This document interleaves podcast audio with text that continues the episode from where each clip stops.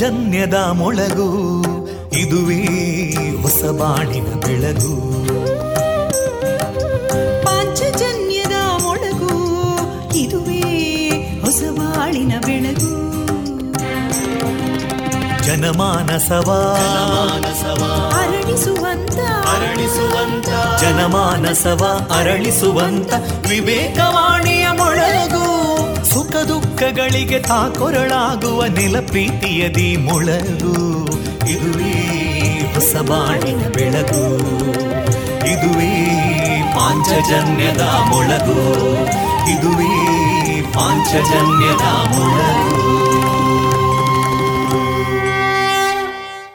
ವಿವೇಕಾನಂದ ವಿದ್ಯಾವರ್ಧಕ ಸಂಘ ಪ್ರವರ್ತಿತ ರೇಡಿಯೋ ಪಾಂಚಜನ್ಯ, ಇದು ಜೀವ ಜೀವದ ಸ್ವರ ಸಂಚಾರ. ತೊಂಬತ್ತು ಬಿಂದು ಎಂಟು ಸ್ವರ ತರಾಂಗಗಳಲ್ಲಿ ಈ ಹೊತ್ತಿನ ಪ್ರಸಾರ ಕಾರ್ಯಕ್ರಮವನ್ನು ಆರಂಭಿಸುತ್ತಿದ್ದೇವೆ. ಆತ್ಮೀಯ ಶ್ರೋತೃ ಬಾಂಧವರಿಗೆ ರೇಡಿಯೋ ಪಾಂಚಜನ್ಯ ಸಮುದಾಯ ಬಾನುಲಿ ಕೇಂದ್ರ ಬಳಗದ ಪರವಾಗಿ ನಾನು ತೇಜಸ್ವಿನಿ ಮಾಡುವ ಪ್ರೀತಿಪೂರ್ವಕ ನಮಸ್ಕಾರಗಳು. ವಂದೇ ಮಾತರಂ, ವಂದೇ ಮಾತರಂ, ಸುಜಲಾಂ ಸುಫಲಾಂ ಮಲಯಜ ಶೀತಲಾಂ ಸಸ್ಯಶ್ಯಾಮಲಾಂ ಮಾತರಂ ವಂದೇ ಮಾತರಂ. ಶುಭ್ರಜೋತ್ಸ್ನಾ ಪುಲಕಿತಯಾಮಿನೀಂ ಪುಲ್ಲಕುಸುಮಿತಾ ಧ್ರುಮದಳಶೋಭಿನೀಂ ಸುಹಾಸಿನೀಂ ಸುಮಧುರಭಾಷಿನೀಂ ಸುಖದಾಂ ವರದಾಂ ಮಾತರಂ ವಂದೇ ಮಾತರಂ. ಕೋಟಿ ಕೋಟಿ ಕಂಠ ಕಲಕಲ ನಿನಾದ ಕರಾಲೇ, ಕೋಟಿ ಕೋಟಿ ಭುಜೈರ್ಧೃತಾ ಕರಕಲವಾಲೇ, ಅಬಲಾಂ ಕೇನೋ ಮಾಯೇತೋ ಬಲೇ ಬಹುಬಲಧಾರಿಣೀಂ ನಮಾಮಿ ತಾರಿಣೀಂ ರಿಪುದಲವಾರಿಣೀಂ ಮಾತರಂ ವಂದೇ ಮಾತರಂ. ತುಮಿ ವಿದ್ಯಾ ತುಮಿ ಧರ್ಮ ತುಮಿ ಹೃದಿ ತುಮಿ ಮರ್ಮ, ತ್ವಂ ಹಿ ಪ್ರಾಣ ಶರೀರೇ ಬಾಹುತೇ ತುಮಿ ಮಾ ಶಕ್ತಿ, ಹೃದಯೇ ತುಮಿ ಮಾ ಭಕ್ತಿ, ತೋಮಾರಯಿ ಪ್ರತಿಮಾ ಗಡಿ ಮಂದಿರೇ ಮಂದಿರೇ ವಂದೇ ಮಾತರಂ. ತ್ವಂ ಹಿ ದುರ್ಗಾ ದಶ ಪ್ರಹರಣಧಾರಿಣೀ ಕಮಲಾಂ ಕಮಲದಲ ವಿಹಾರಿಣೀ ವಾಣೀಂ ವಿದ್ಯಾದಾಯಿನೀ ನಮಾಮಿ ತ್ವಾಂ ನಮಾಮಿ ಕಮಲಾಂ ಅಮಲಾಂ ಅತುಲಾಂ ಸುಜಲಾಂ ಸುಫಲಾಂ ಮಾತರಂ ವಂದೇ ಮಾತರಂ. ಶ್ಯಾಮಲಾಂ ಸರಳಾಂ ಸುಸ್ಮಿತಾಂ ಭೂಷಿತಾಂ ಧರಣೀಂ ಭರಣೀಂ ಮಾತರಂ ವಂದೇ ಮಾತರಂ. ವಂದೇ ಮಾತರಂ.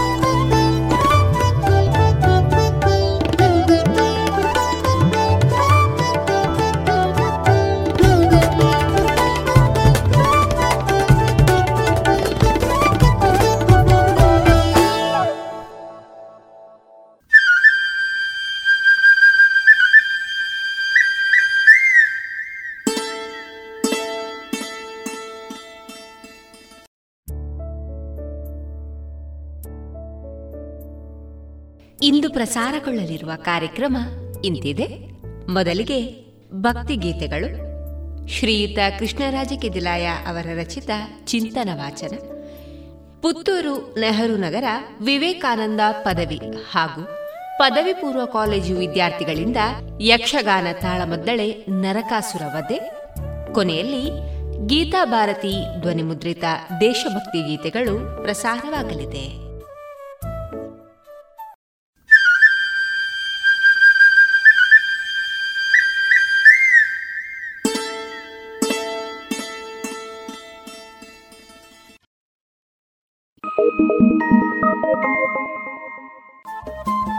ರೇಡಿಯೋ ಪಾಂಚಜನ್ಯ ತೊಂಬತ್ತು ಬಿಂದು ಎಂಟು ಎಫ್ಎಂ ಸಮುದಾಯ ಬಾನುಲಿ ಕೇಂದ್ರ ಪುತ್ತೂರು. ಇದು ಜೀವ ಜೀವದ ಸ್ವರ ಸಂಚಾರ.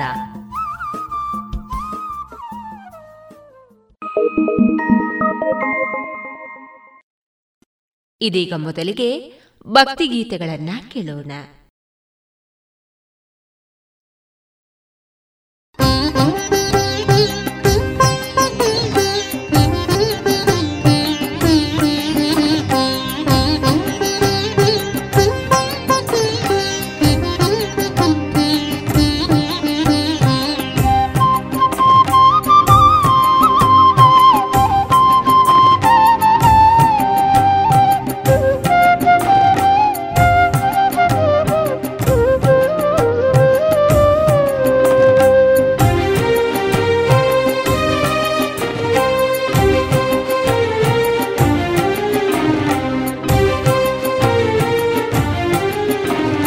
ಜಯಮಂಗಳಂ ನಿತ್ಯಶುಭಮಂಗಳಂ ಜಯಮಂಗಳಂ ನಿತ್ಯಶುಭಮಂಗಳಂ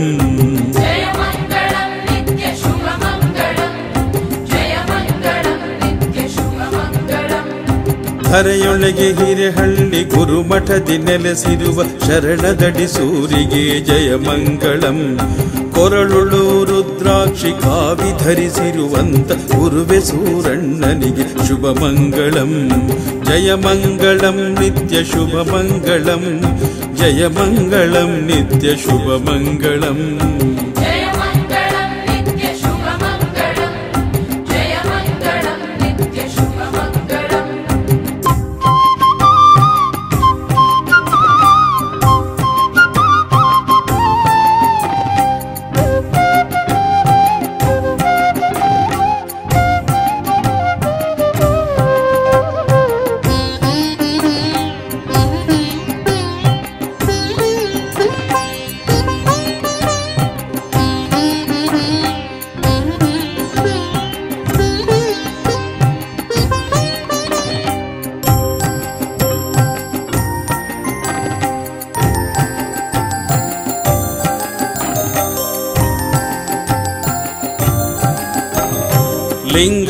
ಜಯ ಮಾಡುವ ಮಂಗಳದ ಮಹಿಮನಿಗೆ ಬಂಗಾರು ದಡ್ಡಿಗೆ ಜಯಮಂಗಳಂ ನೊಂದವರ ಕಷ್ಟಗಳ ಪರಿಹಾರ ಮಾಡುವಂತ ತಂದೆ ಸೂರಣ್ಣನಿಗೆ ಶುಭ ಮಂಗಳಂ, ತಂದೆ ಸೂರಣ್ಣನಿಗೆ ಶುಭ ಮಂಗಳಂ. ಜಯ ಮಂಗಳಂ ನಿತ್ಯ ಶುಭ ಮಂಗಳಂ, ಜಯ ಮಂಗಳಂ ನಿತ್ಯ ಶುಭ ಮಂಗಳಂ.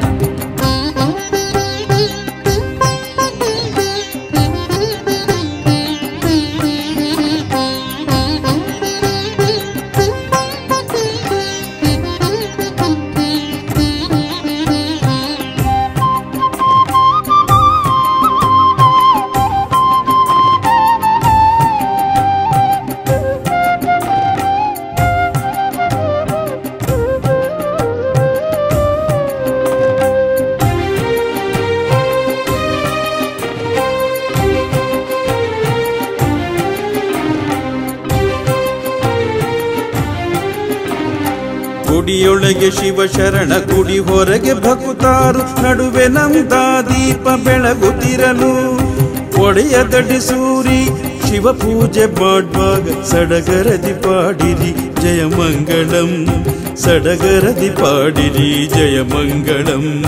ಜಯ ಮಂಗಳಂ ನಿತ್ಯ ಶುಭ ಮಂಗಳಂ, ಜಯ ಮಂಗಳಂ ನಿತ್ಯ ಶುಭ ಮಂಗಳಂ.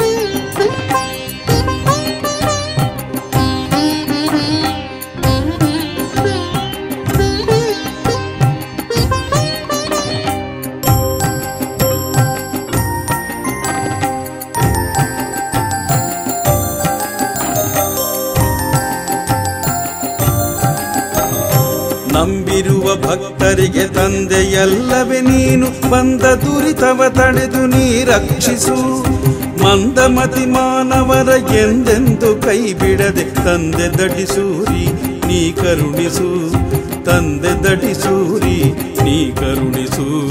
ಜಯ ಮಂಗಳಂ ನಿತ್ಯ ಶುಭ ಮಂಗಳಂ, ಜಯ ಮಂಗಳಂ ನಿತ್ಯ ಶುಭ ಮಂಗಳಂ.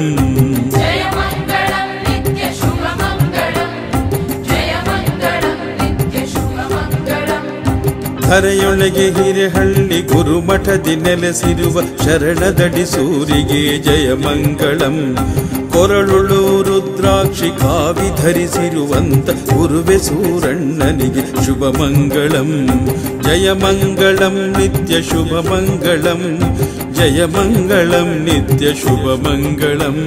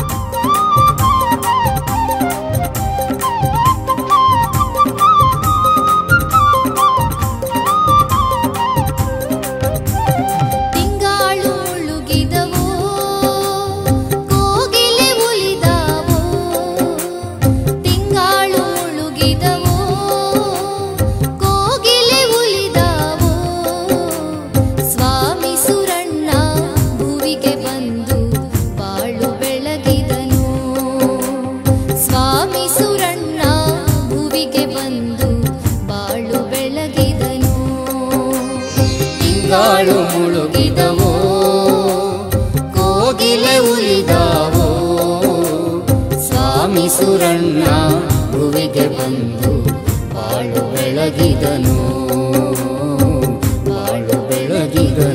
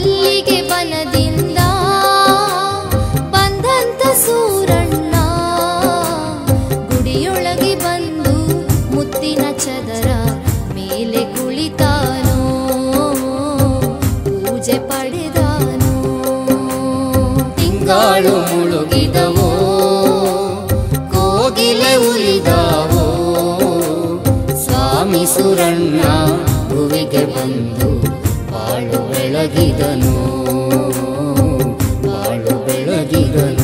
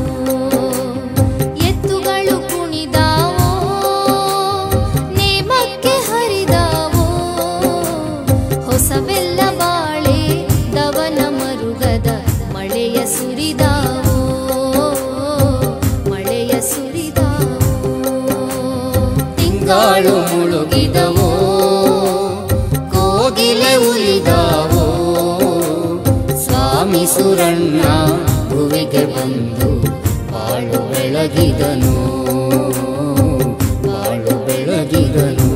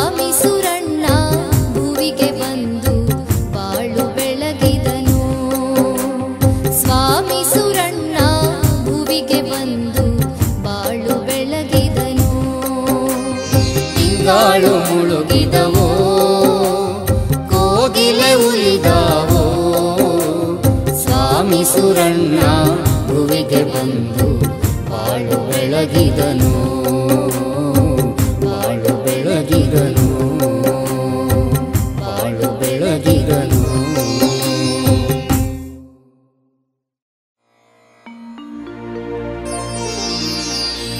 ಜಯ ಮಂಗಳಂ ನಿತ್ಯಶುಭಮಂಗಳಂ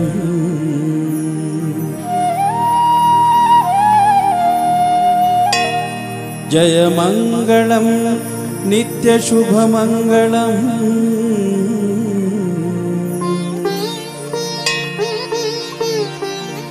ಜಯ ಮಂಗಳಂ ನಿತ್ಯಶುಭಮಂಗಳಂ ದಡ್ಡಿ ಸೂರಣ್ಣನಿಗೆ ದಡ್ಡಿ ಸೂರಣ್ಣನಿಗೆ ದಡ್ಡಿ ಸೂರಣ್ಣನಿಗೆ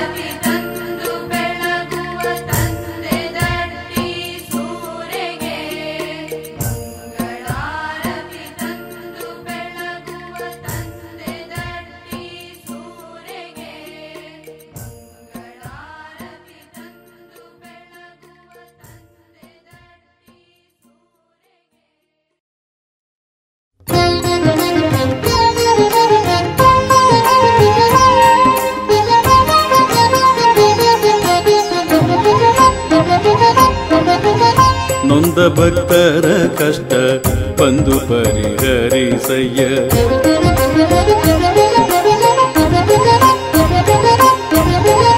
ನೊಂದ ಭಕ್ತರ ಕಷ್ಟ ಬಂದು ಪರಿಹರಿಸಯ್ಯ. ತಂದೆ ದಟಿಸೂರೆ ಕರುಣಾಳುವೆ, ತಂದೆ ದಟಿಸೂರೆ ಕರುಣಾಳುವೆ. ನೊಂದ ಭಕ್ತರ ಕಷ್ಟ ಬಂದು ಪರಿಹರಿಸಯ್ಯ. ಅಂದಿಗೂ ಇಂದಿಗೂ ಎಂದಿಗೂ ಕೈ ಬಿಡದೆ, ಅಂದಿಗೂ ಇಂದಿಗೂ ಎಂದಿಗೂ ಕೈ ಬಿಡದೆ ತಂದೆಯಾಗಿ ನಮಗೆ ಕರುಣೆ ತೋರೋ, ತಂದೆಯಾಗಿ ನಮಗೆ ಕರುಣೆ ತೋರೋ. ನೊಂದ ಭಕ್ತರ ಕಷ್ಟ ಬಂದು ಪರಿಹರಿಸಯ್ಯ.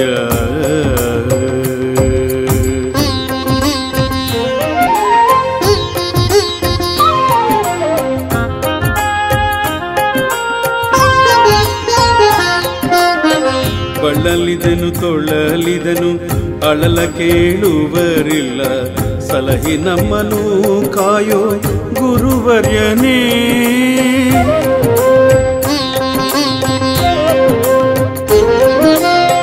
ಬಳಲಿದನು ತೊಳಲಿದನು ಅಳಲ ಕೇಳುವರಿಲ್ಲ, ಸಲಹಿ ನಮ್ಮನು ಕಾಯೋ ಗುರುವರ್ಯನೇ.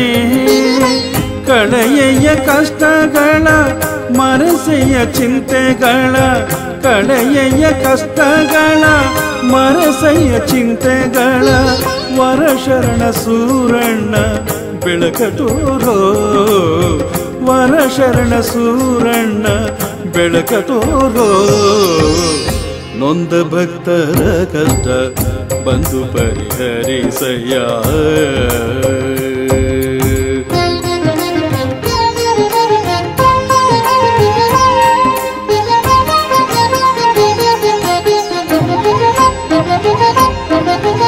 ಸಿರಿತನವು ಬಂದಾಗ ಪರಿಪರಿಯ ನೆಂಟರು ಕರುಬುವರು ಮನದೊಳಗೆ ಈ ಜಗದಲ್ಲಿ.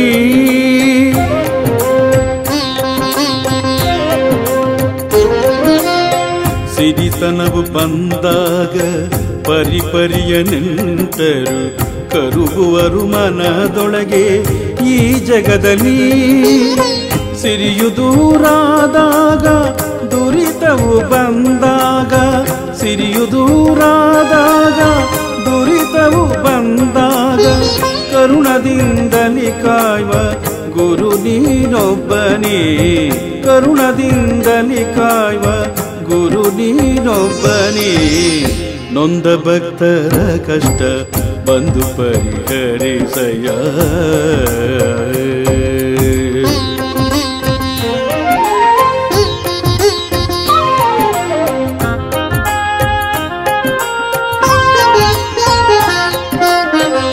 ನಂಬಿ ಗುರುವಿನ ಪಾದ, ನಂಬಿ ಶರಣರ ಪಾದ, ನಂಬಿ ದಟಿಸೂರೆ ಶ್ರೀಪಾದ.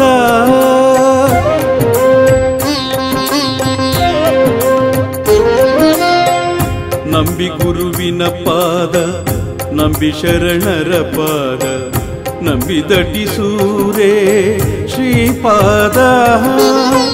ಒಂದೇ ಮನದಲ್ಲಿ ನಾವು ತಂದೆಯನ್ನು ಧ್ಯಾನಿಸುವ, ಒಂದೇ ಮನದಲ್ಲಿ ನಾವು ತಂದೆಯನ್ನು ಧ್ಯಾನಿಸುವ.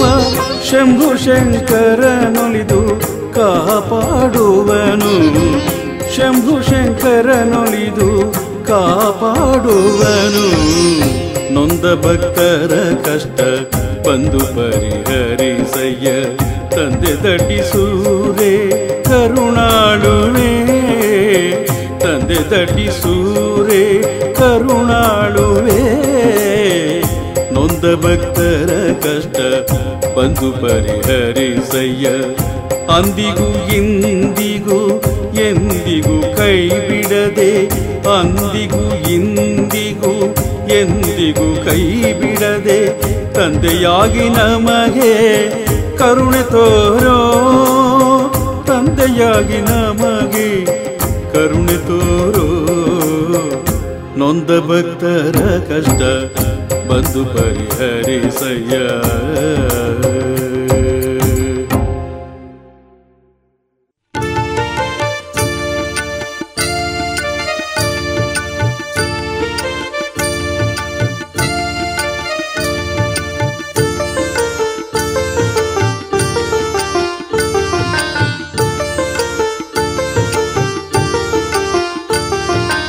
ಶರಣುಗಾದರಿ ಸ್ವಾಮಿ ಶರಣು ಪಾಲನಾಯಕ, ಶರಣುಗಾದರಿ ಸ್ವಾಮಿ ಶರಣು ಪಾಲನಾಯಕ, ಶರಣೆಂಬೆ ಪದ ತಲಕೆ ಶರಣೆಂಬೆ ಅನುದಿನವು, ಶರಣೆಂಬೆ ಪದ ತಲಕೆ ಶರಣೆಂಬೆ ಅನುದಿನವು, ಶರಣುಗಾದರಿ ಸ್ವಾಮಿ ಶರಣು ಪಾಲನಾಯಕ, ಶರಣೆಂಬೆ ಪದ ತಲಕೆ ಶರಣೆಂಬೆ ಅನುದಿನವು, ಶರಣೆಂಬೆ ಪದ ತಲಕೆ ಶರಣೆಂಬೆ ಅನುದಿನವು.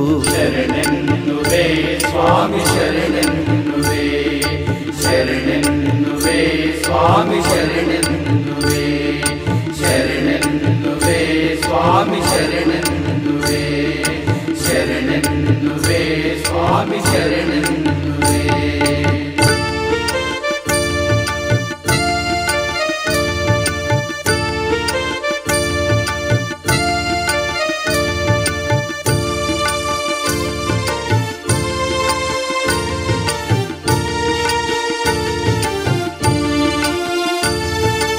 ಮಿಂಚೇರಿ ಕಾವಲಲಿ ರಪ್ಪಾವ ಹಾಕಿದನಿ, ಹುಲಿರಾಯ ಎದುರಾಗೆ ಬಿಲ್ಲಿಡಿದು ಹೋರಾಡಿದೆ.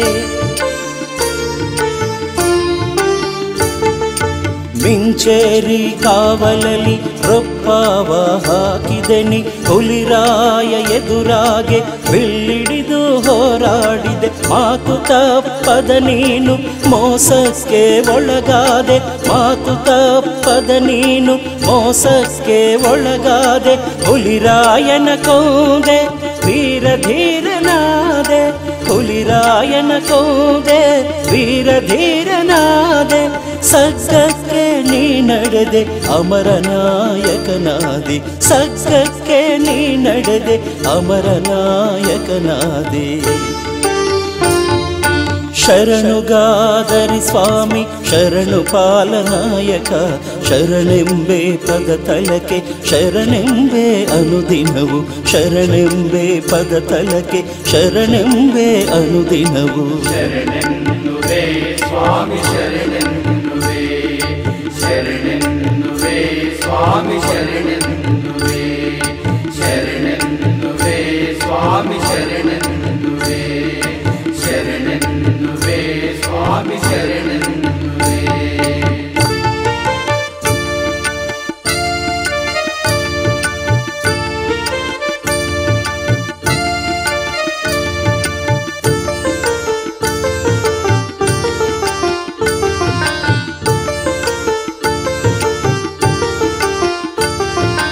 ವೇದವತಿ ದಡದಲ್ಲಿ ಶಾಸನವ ಬರೆದಿಹರು, ಮಿಂಚೇರಿ ಕಾವಲಲಿ ನಿನ್ನ ಪರಿಷೆ ನೆರೆಯುವರು. ವೇದವತಿ ದಡದಲ್ಲಿ ಶಾಸನವ ಬರೆದಿಹರು, ಮಿಂಚೇರಿ ಕಾವಲಲಿ ನಿನ್ನ ಪರಿಷೆ ನೆರೆಯುವರು. ಸುತ್ತೇಳು ಸೀಮೆಯಲ್ಲಿ ನಿನ್ನ ಮಹಿಮೆ ಪಾಡುವರು, ಸುತ್ತೇಳು ಸೀಮೆಯಲ್ಲಿ ನಿನ್ನ ಮಹಿಮೆ ಪಾಡುವರು. ಮನದೇವ ಮಹಾಸ್ವಾಮಿ ಮನದರಿಕೆ ಸ್ವೀಕರಿಸೋ, ಮನದೇವ ಮಹಾಸ್ವಾಮಿ ಮನದರಿಕೆ ಸ್ವೀಕರಿಸೋ. ಅನುದಿನವೂ ನಾ ನಿನಗೆ ಅಭಿಷೇಕ ಮಾಡುವೆನು, ಅನುದಿನವೂ ನಾ ನಿನಗೆ ಅಭಿಷೇಕ ಮಾಡುವೆನು. ಶರಣುಗಾದರಿ ಸ್ವಾಮಿ ಶರಣು ಪಾಲನಾಯಕ, ಶರಣುಗಾದರಿ ಸ್ವಾಮಿ ಶರಣು ಪಾಲನಾಯಕ, ಶರಣೆಂಬೆ ಪದ ತಲಕೆ ಶರಣೆಂಬೆ ಅನುದಿನವು, ಶರಣೆಂಬೆ ಪದ ತಲಕೆ ಶರಣೆಂಬೆ ಅನುದಿನವು.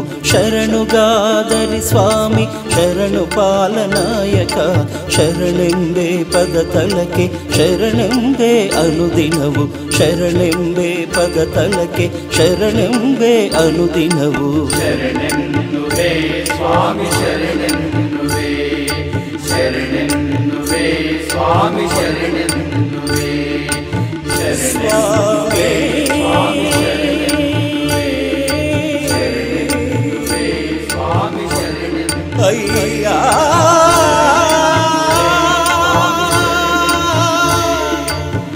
ಶರಣೋ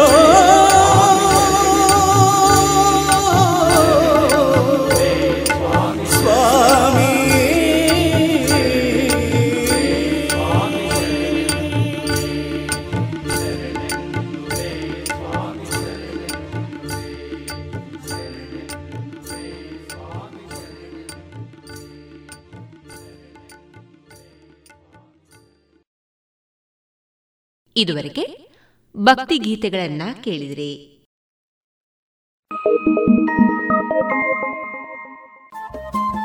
ರೇಡಿಯೋ ಪಾಂಚಜನ್ಯ ತೊಂಬತ್ತು ಬಿಂದು ಎಂಟು ಎಫ್ಎಂ ಸಮುದಾಯ ಬಾನುಲಿ ಕೇಂದ್ರ ಪುತ್ತೂರು. ಇದು ಜೀವ ಜೀವದ ಸ್ವರ ಸಂಚಾರ.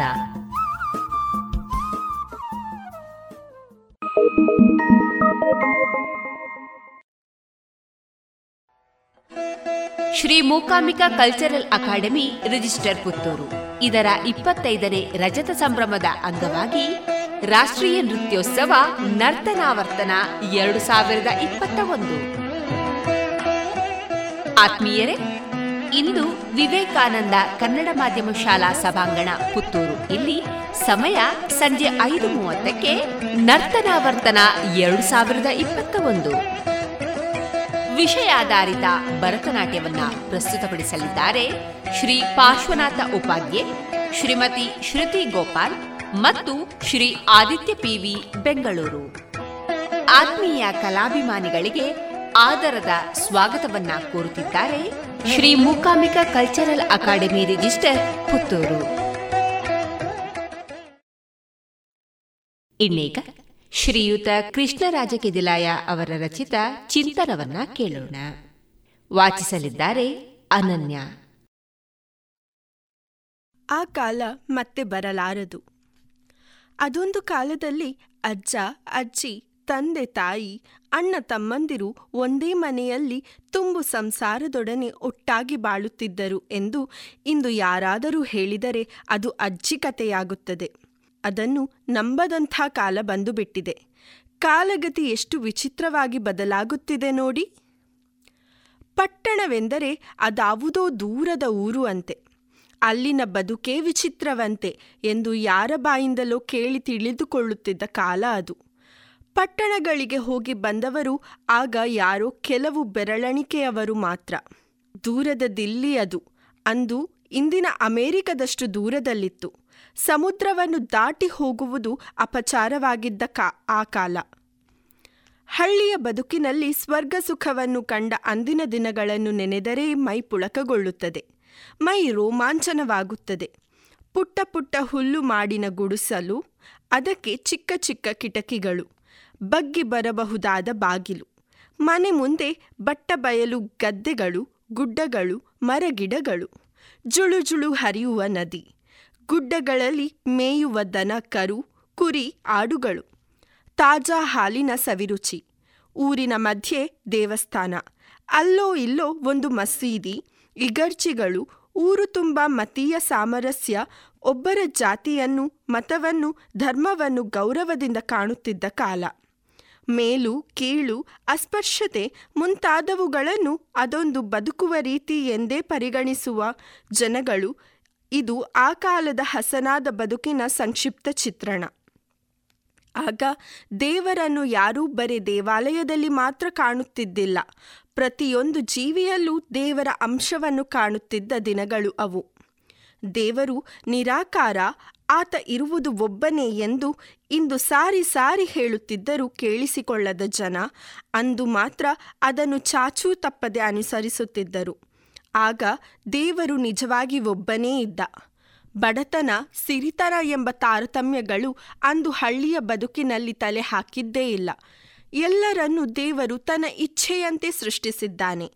ಬದುಕು ಸುಗಮವಾಗಿ ಸಾಗಲು ಇಂಥ ತಾರತಮ್ಯಗಳು ಇದ್ದರೇನೇ ಚಂದ ಎಂಬುದನ್ನು ಎಲ್ಲ ಜನಗಳು ಮನಸಾರೆ ಒಪ್ಪಿಕೊಂಡು ಯಾವುದೇ ವೈಷಮ್ಯ, ಅಸೂಯೆಗಳಿಗೆ ಎದೆಗೊಡದಂತೆ ಬಾಳುತ್ತಿದ್ದ ದಿನಗಳು ಅವು. ಆಗ ಯಾರೂ ಬಡತನವನ್ನು ಅದೊಂದು ಶಾಪ ಅಂತ ಪರಿಗಣಿಸಿಯೇ ಇರಲಿಲ್ಲ. ತಿನ್ನುವ ಪ್ರತಿಯೊಂದು ತುತ್ತಿನಲ್ಲೂ ಬೆವರ ಹನಿ ಬೆರೆಯುತ್ತಿದ್ದುದರಿಂದ ಅದು ದೇವರ ಪ್ರಸಾದವೇ ಆಗಿರುತ್ತಿತ್ತು. ವಿದ್ಯೆ ಎನ್ನುವುದು ಎಲ್ಲರ ಸೊತ್ತಾಗದಿದ್ದರೂ ಆಗ ಅದನ್ನಾರೂ ತಮಗೊಂದು ಕೊರತೆ ಎಂದು ಭಾವಿಸಿದ್ದಿಲ್ಲ. ಅವರಲ್ಲಿ ಮಾನವೀಯತೆ, ಅನುಕಂಪಗಳೆಂಬ ವಿದ್ಯೆಗಳು ಹುಟ್ಟಿನಿಂದಲೇ ಮೈವೆತ್ತು ಬರುತ್ತಿದ್ದವು. ಈ ಮನುಷ್ಯನ ಬದುಕೇ ಇಲ್ಲಿ ಅದೊಂದು ಪವಿತ್ರ ವ್ರತ ಎಂಬಂತೆ ನಡೆದು ಬರುತ್ತಿತ್ತು. ಕೊಲೆ, ಸುಲಿಗೆ, ಕಳ್ಳತನಗಳು ಎಲ್ಲೋ ಕೆಲವೆಡೆ ಯಾವಾಗಲಾದರೊಮ್ಮೆ ನಡೆಯುತ್ತಿತ್ತಾದರೂ ಅದಕ್ಕೆ ಜನರು ಪ್ರತಿಕ್ರಿಯಿಸುವ ರೀತಿಯಿಂದಾಗಿ ಅದೊಂದು ಅಘೋರ ಪಾತಕವಾಗಿ ಪರಿಗಣಿಸಲ್ಪಡುತ್ತಿದ್ದವು. ಅಂಥ ಪಾತಕಿಗಳಾರೂ ಅದೊಂದು ವೃತ್ತಿ ಎಂದು ಸ್ವೀಕರಿಸಿದ್ದಿಲ್ಲ. ಅಂಥ ದುರ್ಬುದ್ಧಿಯನ್ನು ಬಳಿಕ ತೊರೆದು ಸದಾಚಾರದಿಂದ ಬಾಳಿದ ಉದಾಹರಣೆಗಳು ಅದೆಷ್ಟೋ ಇದ್ದುವು. ಇಂದು ನಾವು ಯಾವ ಅಮೆರಿಕ ದೇಶವನ್ನು ಭೂಸ್ವರ್ಗವೆಂದು ಹಾಡಿ ಹೊಗಳಿ ಅಟ್ಟಕ್ಕೇರಿಸುತ್ತೇವೋ ಅಂಥ ಸ್ವರ್ಗದ ತತ್ಪ್ರತಿ ಅಲ್ಲದಿದ್ದರೂ ತಮ್ಮದೇ ಆದ ಸ್ವನಿರ್ಮಾಣದ ಸ್ವರ್ಗದಲ್ಲಿ ಆಗಿನ ಜನ ಸುಖ ಸಮೃದ್ಧಿಯನ್ನು ಅನುಭವಿಸಿ ನೆಮ್ಮದಿಯ ಬಾಳು ಸಾಗಿಸುತ್ತಿದ್ದರು. ಈಗ ನಾವು ಅನುಭವಿಸುವ ಸುಖ ಸೌಕರ್ಯಗಳು ಯಾವುದೂ ಆಗ ಇರದಿದ್ದರೂ ಈಗಿನ ಎಲ್ಲ ಸುಖ ಸೌಕರ್ಯಗಳು ಇರುವುದಕ್ಕಿಂತ ಹೆಚ್ಚು ನೆಮ್ಮದಿಯಾಗಿ, ಸುರಕ್ಷಿತವಾಗಿ, ಸುಖವಾಗಿ, ಶ್ರಮ ಗೌರವದಿಂದ ಆಗಿನ ಮಂದಿ ಬದುಕಿ ಬಾಳಿದರು. ಇವೆಲ್ಲ ಇಂದಿನ ಜನ ನಂಬಲಾರರಾದರೂ ಅವು ಸೂರ್ಯಪ್ರಕಾಶದಷ್ಟು ಸತ್ಯವಾಗಿತ್ತು. ಆಗ ಹಾಗೆ ಬದುಕುವುದಕ್ಕೆ ಅವರಿಗೆ ಹೇಗೆ ಸಾಧ್ಯವಾಯಿತು ಎಂಬುದನ್ನು ನಾವೀಗ ತಿಳಿಯಲು ಹೊರಟರೆ ನಮಗೆ ಸಿಗುವ ಸಮರ್ಪಕ ಉತ್ತರ ಅದು ಒಂದೇ ಒಂದು. ಅವರ ಬೇಡಿಕೆಗಳು, ಅವಶ್ಯಕತೆಗಳು ಅತ್ಯಂತ ಕಡಿಮೆ ಸಂಖ್ಯೆಯಲ್ಲಿದ್ದುವು. ಅವರು ಇದ್ದುದರಲ್ಲಿ ತೃಪ್ತಿಪಟ್ಟುಕೊಳ್ಳುತ್ತಿದ್ದುದು ಅಷ್ಟೇ ಅಲ್ಲ, ಅವರಲ್ಲಿ ಶ್ರಮ ಜೀವನವು ಮನರಂಜನೆಯಾಗಿ ಮೈಗೂಡಿತ್ತು. ಅವರು ಗಂಜಿ ಊಟದಲ್ಲಿ ಮೃಷ್ಟಾನ್ನವನ್ನು, ಸಂಸಾರದಲ್ಲಿ ಸದಾನಂದವನ್ನು, ಸಮಾವೇಶದಲ್ಲಿ ಉಲ್ಲಾಸವನ್ನು, ಸದಾಚಾರದಲ್ಲಿ ಬದುಕಿನ ಅರ್ಥವನ್ನು ಕಂಡುಕೊಂಡಿದ್ದರು. ಅವರಿಗೆ ನಿದ್ದೆ ಎನ್ನುವುದು ಗುಳಿಗೆಯಿಂದ ಬರದೆ ಶ್ರಮ ಜೀವನದಿಂದ ಬರುತ್ತಿತ್ತು. ಅವರು ಬಾಯಿ ಚಪಲಕ್ಕಾಗಿ ತಿನ್ನದೆ ಹಸಿವಿಗಾಗಿ ಉಣ್ಣುತ್ತಿದ್ದರು. ಅವರಿಗೆ ಬಡತನದಲ್ಲಿ ಹಸಿವು ಕಾಡಲಿಲ್ಲ. ಪ್ರಕೃತಿ ಅವರಿಗೆ ತನ್ನ ಮಡಿಲಿನಿಂದ ಮೊಗೆದು ಮೊಗೆದು ಸಮೃದ್ಧವಾದ ತಾಜಾ ಆಹಾರವನ್ನೇ ನಿರಂತರವಾಗಿ ನೀಡುತ್ತಿತ್ತು. ಆಗ ನೀರು, ಗಾಳಿ ಶುದ್ಧವಾಗಿದ್ದಂತೆ ಮನಸ್ಸು ಕಳಂಕರಹಿತವಾಗಿತ್ತು. ಅವರ ಅವಶ್ಯಕತೆಗಳು ಅತ್ಯಂತ ಸೀಮಿತವಾಗಿದ್ದವು. ಉಳ್ಳವರು, ಇಲ್ಲದವರು ಎನ್ನುವುದು ಅದು ಈಗಿನ ಆಧುನಿಕ ಸಮಾಜದ ಒಂದು ಭೇದ ಭಾವ. ಹಿಂದಿನ ಕಾಲದಲ್ಲಿ ಹೀಗಿರಲಿಲ್ಲ. ಇದ್ದುದನ್ನು ಹಂಚಿ ತಿನ್ನುವುದೇ ಆಗಿನ ರೂಢಿ. ದಾನ, ಪರೋಪಕಾರ, ಅನುಕಂಪ, ಸೇವೆ, ಭಿಕ್ಷೆ, ಮಾನವೀಯತೆ, ಧರ್ಮಗಳು ಸರ್ವರನ್ನು ಸಮ ಸಮಭಾವದಿಂದ ಕಂಡು ಸಮಾಜವನ್ನು ಸರಿದೂಗಿಸಿಕೊಂಡು ಹೋಗುವ ಕ್ರಿಯಾ ಚಟುವಟಿಕೆಗಳಾಗಿದ್ದುವು. ನಾವು ಇಂದು ಇಂಥ ಅತ್ಯಂತ ಸಮೃದ್ಧಿಯ, ಸುಖ, ನೆಮ್ಮದಿಯ, ಸಂತೃಪ್ತಿಯ ದಿನಗಳನ್ನು ದಾಟಿ ಇಪ್ಪತ್ತೊಂದನೇ ಶತಮಾನಕ್ಕೆ ಪಾದಾರ್ಪಣೆ ಮಾಡಿ ಅತ್ಯಂತ ಅದ್ಭುತ, ಅತ್ಯುನ್ನತ ಶ್ರೇಣಿಯ ವೈಜ್ಞಾನಿಕ ಸಾಧನಗಳನ್ನು ಹೊಂದಿ ನಾಗರಿಕ ಬಾಳನ್ನು ಸಾಗಿಸುತ್ತಿದ್ದೇವೆ. ಹಿಂದಿಗೂ ಇಂದಿಗೂ ಅಜಗಜಾಂತರ ವ್ಯತ್ಯಾಸಗಳಿವೆ. ಒಂದೈವತ್ತು ವರ್ಷಗಳ ಹಿಂದೆ ಇಲ್ಲಿದ್ದು ಬಳಿಕ ಅಂತರ್ಗ್ರಹವಾಸಿಯಾಗಿದ್ದವ ಇಲ್ಲಿಗೆ ಈಗ ಮತ್ತೆ ಬಂದಿಳಿದರೆ ಆತ ಒಮ್ಮೆಲೆ ದಿಗ್ಭ್ರಮೆಗೊಳ್ಳುವುದು ಖಂಡಿತ. ನಾನೆಲ್ಲಿಗೆ ಬಂದೆ? ಇದು ನಾನಿದ್ದ ದೇಶವೇ? ಇಲ್ಲ, ನನಗೆ ಏನೋ ಜಾಗ ತಪ್ಪಿರಬೇಕು ಎಂದು ಅನಿಸಬಹುದು. ಅಂಥ ಮಾರ್ಪಾಡು ಇಲ್ಲಿ ಈಗ ಆಗಿ ಹೋಗಿದೆ. ಈ ಕುರಿತು ಈಗ ಇಲ್ಲಿ ಯಾರು ಬೇಕಾದರೂ ವಾದ ವಿವಾದ ಮಾಡಬಹುದು. ಆ ಕಾಲಕ್ಕಿಂತ ಈ ಕಾಲವೇ ಶ್ರೇಷ್ಠ ಅಂತ ಚರ್ಚೆಗಿಳಿಯಬಹುದು. ಆದರೆ ಕಳೆದು ಹೋದ ಆ ನೆಮ್ಮದಿಯ ದಿನಗಳು ಮತ್ತೆ ಎಂದೂ ಬರಲಾರವು. ಅವು ಕಾಲಗರ್ಭದ ಇತಿಹಾಸದಲ್ಲಿ ಲೀನವಾಗಿ ಹೋಗಿವೆ. ಈಗ ಕಳೆದು ಹೋದ ದಿನಗಳು ಬರೇ ನೆನಪುಗಳು ಮಾತ್ರ. ಆ ದಿನಗಳು ಮತ್ತೆ ಬರಲಾರವು ಎಂದ ಮೇಲೆ ಈಗ ಇರುವಂತಹದ್ದನ್ನೇ ನೆಚ್ಚಿ ಮೆಚ್ಚಿ ಬಾಳಬೇಕಲ್ಲವೇ? ಇದು ಈಗಿನ ಯುವ ಪೀಳಿಗೆಗೆ ಒಗ್ಗುವ ಮಾತಾಗಿರಬಹುದು, ಆದರೆ ಹಿಂದಿನ ಸಂತೃಪ್ತ ಬದುಕಿನ ಸವಿಯನ್ನು ಉಂಡ ಹಳೆ ತಲೆಮಾರಿನ ಮಂದಿಗೆ ಈ ಯಾಂತ್ರಿಕ ಕೃತಕ ಬದುಕು ಯಾವ ಕಾರಣಕ್ಕೂ ಹಿತವಾಗಲಾರದು. ಮನುಷ್ಯನಿಗೆ ಸುಖ, ನೆಮ್ಮದಿ ಎನ್ನುವುದು ಹೊರಗಿನ ಸವಲತ್ತುಗಳಿಂದ ಬರುವುದಲ್ಲ ಎಂದು ತಿಳಿಯಲು ನಮಗೆ ಗವಿಯಿಂದ ಹೊರಗೆ ಬಂದು ಇಷ್ಟು ವರ್ಷಗಳು ಕಾಯಬೇಕಾಯಿತು. ಅದು ಏನಿದ್ದರೂ ಒಳಗಿನ ಅಂತರಂಗದಿಂದ ಮೂಡಿಬರಬೇಕಾಗಿದೆ. ಅದು ಹಿಂದೆ ಮೂಡಿಬರುತ್ತಿತ್ತು. ಈಗಿನ ಜನರು ನಮ್ಮ ಶ್ರಮಜೀವನ ಕಡಿಮೆಯಾದಷ್ಟು, ಸುಖ ಸೌಕರ್ಯಗಳು ಹೆಚ್ಚಿದಂತೆ ನಮ್ಮ ಜ್ಞಾನದ ಮಟ್ಟ ತುತ್ತ ತುದಿಗೇರಿದಾಗ ಅದೇ ಸಮೃದ್ಧ ಬದುಕು ಎಂಬುದಾಗಿ ತಿಳಿದಿದ್ದಾರೆ. ಆದರೆ ಈಗ ಅತ್ಯುನ್ನತ ಪತನ ಹೇತು ಎಂಬುದು ನಿಜವಾಗುತ್ತಿದೆ. ನಮ್ಮ ಬೇಡಿಕೆಗಳು, ಅವಶ್ಯಕತೆಗಳು ಹೆಚ್ಚಿದಷ್ಟು ನೆಮ್ಮದಿ ಕಳೆದು ಹೋಗುತ್ತಿದೆ. ಹಾಗಿದ್ದರೂ ಹಾರುವ ವಿಮಾನದಲ್ಲಿ ಕುಳಿತು ಕೆಳಗಿರುವ ಎತ್ತಿನ ಗಾಡಿಯನ್ನು ನೋಡಿ ಈ ಗಾಡಿಯ ಪಯಣವೇ ಸುಖವೆಂದು ಯಾವ ಮೂರ್ಖನೂ ಹೇಳಲಾರ. ಹಿಂದಿನ ಕಾಲದಲ್ಲಿ ಎತ್ತಿನ ಗಾಡಿಯಲ್ಲಿ ಪಯಣಿಸುವಾತ ಆಕಾಶವನ್ನು ನೋಡುತ್ತಾ ತಾನು ಎಂದಾದರೂ ಮೇಲಿನ ಗಗನದಲ್ಲಿ ಪಯಣಿಸಬಲ್ಲೆನೇ ಎಂದು ಕನಸು ಕಂಡಿದ್ದ. ಆ ಕನಸು ಈಗ ನನಸಾಗಿದೆ. ಈಗಿನ ವಿಮಾನದ ಪಯಣಿಗನು ಹಾಗೆ ಮನೋವೇಗದಲ್ಲಿ ಚಲಿಸುವ ಕನಸು ಕಾಣುತ್ತಿದ್ದಾನೆ. ಆಸೆಗೆ ಪಾರವೆಲ್ಲಿ, ಸುಖಕ್ಕೆ ಮಿತಿಯಲ್ಲಿ. ಅತಿ ಆಸೆ ಗತಿಕೇಡು ಆಗುತ್ತಿದೆಯಲ್ಲ, ಅದಕ್ಕೇನಂತೀರಿ? ಅಂದಿಗೆ ಅದೇ ಸುಖ, ಇಂದಿಗೆ ಇದೇ ಸುಖ, ನಿಜ. ಆದರೆ ಕಳೆದ ದಿನಗಳು ಮತ್ತೆ ಬಾರವು. ಬೆಂಕಿಯಲ್ಲಿ ಅರಳಿದ ಹೂವು ತಂಪು ನೀರಿನ ಹಿತ ಗೊತ್ತಿರಲು ಹೇಗೆ ಸಾಧ್ಯ? ನಮಸ್ಕಾರ. ಇದುವರೆಗೆ ಶ್ರೀಯುತ ಕೃಷ್ಣರಾಜ ಕದಿಲಾಯ ಅವರ ರಚಿತ ಚಿಂತನವನ್ನ ವಾಚಿಸಿದವರು ಅನನ್ಯ. ಏನು ಚಂದ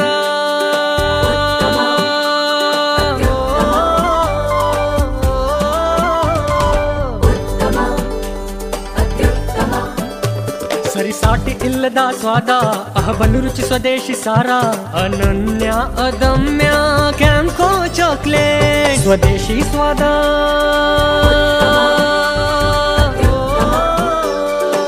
ಕ್ಯಾಂಕೋ ಸ್ವದೇಶಿ ಚಾಕ್ಲೇಟ್ಸ್ ಅತ್ಯುತ್ತಮ.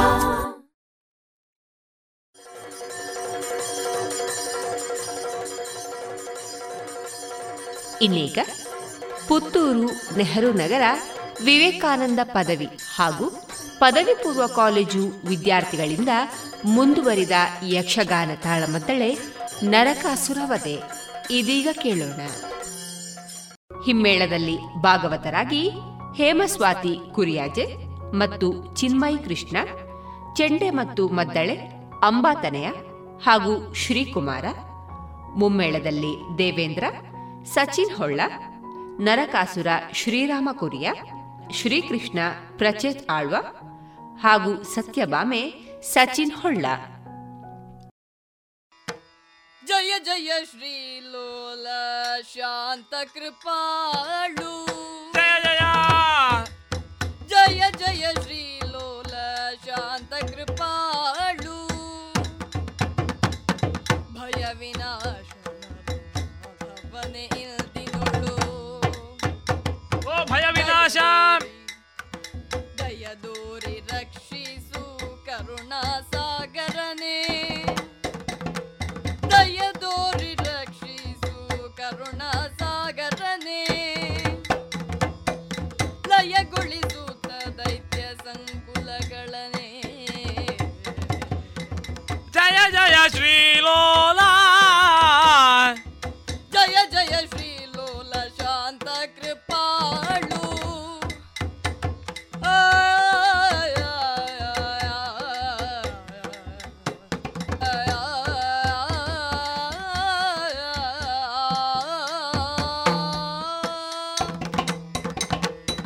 ಶಾಂತಾಕಾರಂ ಭುಜಗಶಯನಂ ಪದ್ಮನಾಭಂ ಸುರೇಶಂ, ವಿಶ್ವಾಧಾರಂ ಗಗನಸದೃಶಂ ಮೇಘವರ್ಣಂ ಶುಭಾಂಗಂ, ಲಕ್ಷ್ಮೀಕಾಂತಂ ಕಮಲನಯನಂ ಯೋಗಿ ವೃದ್ಧಾನಗಮ್ಯಂ, ವಂದೇ ವಿಷ್ಣುಂ ಭವಭಯಹರಂ ಸರ್ವಲೋಕೈಕನಾಥಂ, ಜಯ ಜಯ ಜಯ ಜಯ ಜಯ ಜಯ.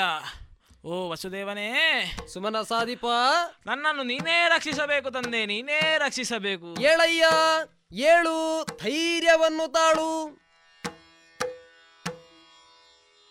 ಏಳು ಧೈರ್ಯವ ತಾಳು ಸುಮನಸರ, ಏಳು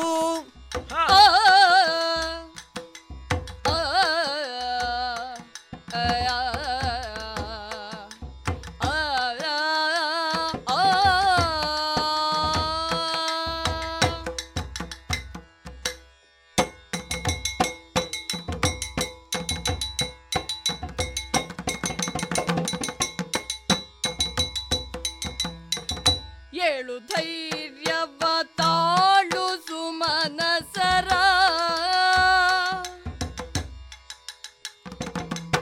ಆಳಿದನೆ ನುಡಿವಾದ ಕೃಪಾ ಬೇಡು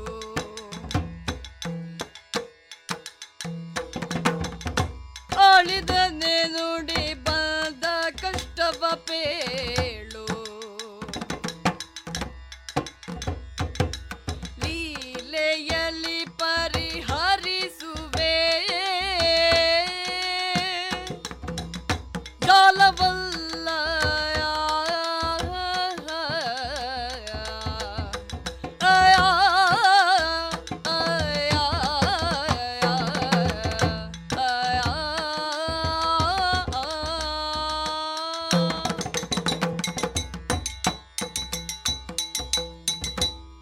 ಸುರಪಾಲ ದೇವ ಎದ್ದೇಳಯ್ಯ ಎದ್ದೇಳು, ಧೈರ್ಯವನ್ನು ತಾಳು. ನಿನ್ನಂತಹ ಪುಣ್ಯವಂತರು ಈ ಪ್ರಪಂಚದಲ್ಲಿ ಸಿಗುವುದು ಬಲು ಅಪರೂಪ. ಮೂರು ಲೋಕದ ವಿಪು ನೀನು. ಸುಮನಸರನ್ನು ಒಡಗೊಂಡು ಲೋಕದ ಕಲ್ಯಾಣಕ್ಕಾಗಿ ನನ್ನೊಂದಿಗೆ ದುಡಿಯುವ ನೀನು ಯಾವಾಗಲೂ ಸುರಲೋಕದಲ್ಲಿರಬೇಕೇ ಹೊರತು ಇಲ್ಲಿಗೆ ಬರುವುದಲ್ಲವಯ್ಯ. ಅದು ಬಿಟ್ಟು ಮ್ಲಾನ ವದನನಾಗಿ ಈ ಕಡೆಗೆ ಯಾಕೆ ಬಂದೆ ಹೇಳುವೆಯ ಸುರಪಾಲ? ದೇವಾ, ನನ್ನ ಕಷ್ಟವೇ. ಶ್ರೀ ಮನೋಹರ ಸ್ವಾಮಿ ದೇವ ಕೃಪಾಳು, ಓ ದೇವ ಕೃಪಾಳು ಅಯ್ಯ.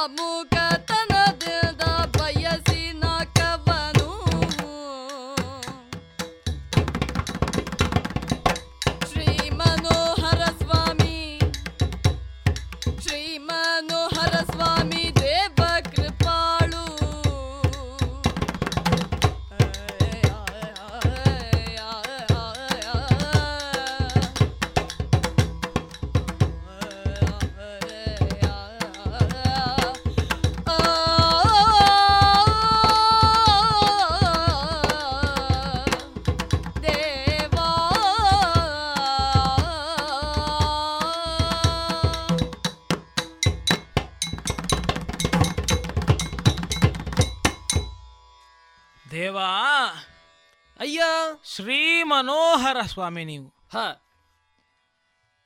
ಕಾಮಜನಕ ಹ ದೇವಾ ಅಯ್ಯ, ನನಗೆ ಬಂದಂತಹ ಕಷ್ಟ ಏನೆಂಬುದಾಗಿ ಕೇಳುತ್ತಾ ಇದ್ದೀರಲ್ಲ ಹ. ನನ್ನ ಕಷ್ಟವನ್ನು ಹ ಏನೆಂಬುದಾಗಿ ನಿಮ್ಮಲ್ಲಿ ಬಿದ್ದರಿ ಬಿತ್ತರಿಸಲಿ ದೇವ. ಯಾಕಯ್ಯ? ಲೋಕದಲ್ಲಿ ಒಂದು ಮಾತುಂಟು ಹ, ಹಸುವಿರುವಲ್ಲಿಗೆ ಕರು ಬರಬೇಕಷ್ಟೇ ವಿನಃ ಕರುವಿರುವಲ್ಲಿಗೆ ಹಸು ಬರುವುದಿಲ್ಲ ಅಂತೆ ಹ, ನಿಯಮ ಅದು ಹ. ಹಾಗೆಯೇ ಹ, ನೀವೊಂದು ಕಾಮಧೇನು, ನಿಮ್ಮ ಮಕ್ಕಳು ನಾವು ಹ. ನಮಗೆ ಒಮ್ಮೆ ಕಷ್ಟ ಬಂತು ಅಂತಾದರೆ ನಮ್ಮನ್ನೆಲ್ಲರನ್ನು ಸಲಹುವವರು ನೀವಲ್ಲೇ ಸ್ವಾಮಿ. ಹೌದು ಆ ಕಾರಣದಿಂದಲೇ ನಿನ್ನ ಈ ದ್ವಾರಕಾವತಿಗೆ ಬಂದವನಿದ್ದೇನೆ ಸ್ವಾಮಿ. ನನಗೆ ಬಂದ ಕಷ್ಟ ಏನೆಂಬುದಾಗಿ ಹೇಳಲಿ ದೇವ. ಏನಾಯಿತಯ್ಯ? ಪೃಥ್ವಿ ಆತ್ಮಜಗನಂತೆ, ನರಕ ದಾನವನಂತೆ, ಸದ್ಯಕ್ಕೆ ಮೂರು ಲೋಕವನ್ನು ತನ್ನ ಅಂಕೆಯಲ್ಲಿಟ್ಟುಕೊಂಡಿದ್ದಾನೆ. ಓಹೋ, ಅಷ್ಟು ಮಾತ್ರವಲ್ಲ, ಧರೆಯಧಿಪರನ್ನು ಗೆಲಿದು ಹದಿನಾರು ಸಾವಿರ ತರುಣಿಯರನ್ನು ತನ್ನ ಸೆರೆಮನೆಯಲ್ಲಿಟ್ಟಿದ್ದಾನೆ ದೇವ. ಅವನ ಕಾರ್ಯವ್ಯಾಪ್ತಿ ಭೂಲೋಕದಲ್ಲಿ ಮಾತ್ರ ಉಳಿಯದೆ ಸ್ವರ್ಗಲೋಕದವರೆಗೆ ದಂಡೆತ್ತಿ ಬಂದಿದ್ದ. ಬರಲು ಬಲವಾದ ಕಾರಣವೊಂದುಂತ ಅವನು ಹೇಳುತ್ತಾನೆ ದೇವ. ಸಚಿಯನ್ನು ಬಯಸಿದ್ದಂತಹ ಆತನು ತನ್ನ ತಂಗಿಯನ್ನು ಕಳುಹಿಸಿಕೊಟ್ಟಿದ್ದ. ಆ ನನ್ನ ಮಡದಿಯನ್ನು ಎಳೆದೊಯ್ಯುವಂತಹ ಸಂದರ್ಭದಲ್ಲಿ ಮಗನಾದಂತಹ ಜಯಂತನು ಆಕೆಯ ಕರಗಳನ್ನು ಕತ್ತರಿಸಿ ಕಳುಹಿಸಿದ್ದಾನೆ. ಸರಿಯಾಗಿಯೇ ಮಾಡಿದ್ದಾನೆ. ಆದರೆ ಇದರಿಂದ ಕುಪಿತಗೊಂಡಂತಹ ನರಕದಾನವ ತನ್ನ ತಂಗಿಗೆ ಬುದ್ಧಿಯನ್ನು ಹೇಳಬೇಕಿತ್ತು. ಬುದ್ಧಿಯನ್ನು ಹೇಳುವುದು ಬಿಡು, ಯಾಕೆ ಹೇಳಿದ್ರೆ ಅವನ ಕಾರ್ಯಕ್ಕೋಸ್ಕರವಾಗಿ ತಂಗಿ ಬಂದದ್ದು. ಇದರಿಂದ ಅವ ಎಚ್ಚೆತ್ತುಕೊಳ್ಳದೆ ಸ್ವರ್ಗಲೋಕದ ಮೇಲೆ ದಂಡೆತ್ತು ಬಂದ. ನಮ್ಮ ಧರ್ಮವೇನುಂಟು ಅದಕ್ಕೆ ಅನುಗುಣವಾಗಿಯೇ ಅವರನ್ನು ಎದುರಿಸಿದೆವು ದೇವ. ಯುದ್ಧವಾಯಿತು, ಭವರವಾಯಿತು, ಮುಂದೆ ಫಲವಾಗಿ ಸೋಲು ನಮ್ಮ ಪಾಲಿಗಾಗಿದೆ. ಓಹೋ, ಇಷ್ಟು ಮಾತ್ರವೆಂಬುದಾಗಿ ವಿಚಾರವಾಗಿ ಹೇಳೋಣವೇ? ಅಲ್ಲ ದೇವ, ಮತ್ತೆ ಆತ ಸುಮ್ಮನೆ ಬಿಡ್ಲಿಲ್ಲ. ಶಚಿಯನ್ನು ಅರಸಿಕೊಂಡು ಅಂತಃಪುರಕ್ಕೆ ತೆರಳಿದಂತಹ ಸಂದರ್ಭದಲ್ಲಿ ನನ್ನವ್ವೇ ಅತಿಥಿ ದೇವಿ ಇದ್ದರು. ಅವಳ ಕರ್ಣಕುಂಡಲಗಳನ್ನು ಎಳೆದೊಯ್ದಿದ್ದಾನೆ.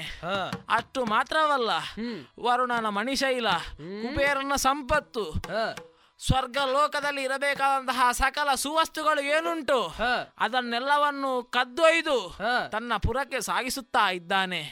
ಸುರಲೋಕದ ಸುವಸ್ತುಗಳನ್ನು ನೀವು ಅಂದು ನನಗೆ ಒಪ್ಪಿಸುವಾಗ ಹೇಳಿದಂತಹ ಮಾತು ಒಂದು ಏನು, ಈ ಸುರಲೋಕದ ಸಂಪತ್ತುಗಳನ್ನು ರಕ್ಷಿಸುವಂತಹ ಹೊಣೆಗಾರಿಕೆ ನಿನ್ನದು ಎಂಬುದಾಗಿ. ಆ ಕಾರ್ಯದಲ್ಲಿ ಚ್ಯುತಿಯಾಗಿದೆ ದೇವ, ನನ್ನಿಂದ ಅಸಾಧ್ಯವಾಗಿದೆ. ಅದನ್ನೆಲ್ಲ ಪುನಃ ಸ್ವರ್ಗ ಲೋಕಕ್ಕೆ ನೀವೇ ಪರಗಿಸಿಕೊಡಬೇಕು, ನೀವೇ ರಕ್ಷಿಸಬೇಕು. ಬಿಡು ಮನದ ಕ್ಲೇಶಗಳ, ಬಿಡು ಮನದ ಕ್ಲೇಶಗಳ ಸುಮನಸ.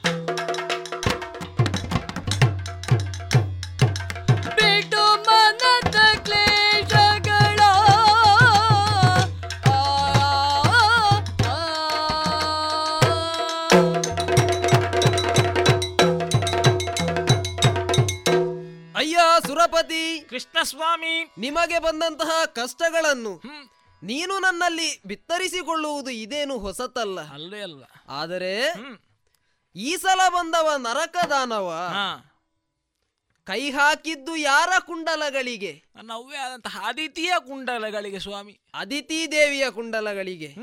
ಅದಿತಿ ದೇವಿ ನಿನಗೆ ಹೇಗೆ ತಾಯಿಯೋ ಹಾಗೆಯೇ ನನಗೂ ಕೂಡ ತಾಯಿ. ಹೌದು, ವಾಮನ ಅವತಾರದಲ್ಲಿ ಅವಳ ಗರ್ಭಾಂಬುದಿಯಲ್ಲಿ ಜನಿಸಿ ಬಂದವ ನಾನಾದುದರಿಂದ ನನಗೆ ಅದಿತಿ ದೇವಿಯು ತಾಯಿ. ಹೌದು, ಬೇಸರಿಸಬೇಡವಯ್ಯ.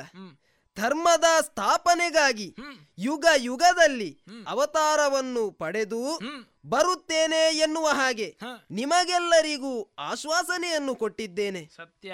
ಹಾಗೆಯೇ ಈ ಯುಗದಲ್ಲಿ ಕೃಷ್ಣನಾಗಿ ಅವತರಿಸಿದ್ದೇನೆ.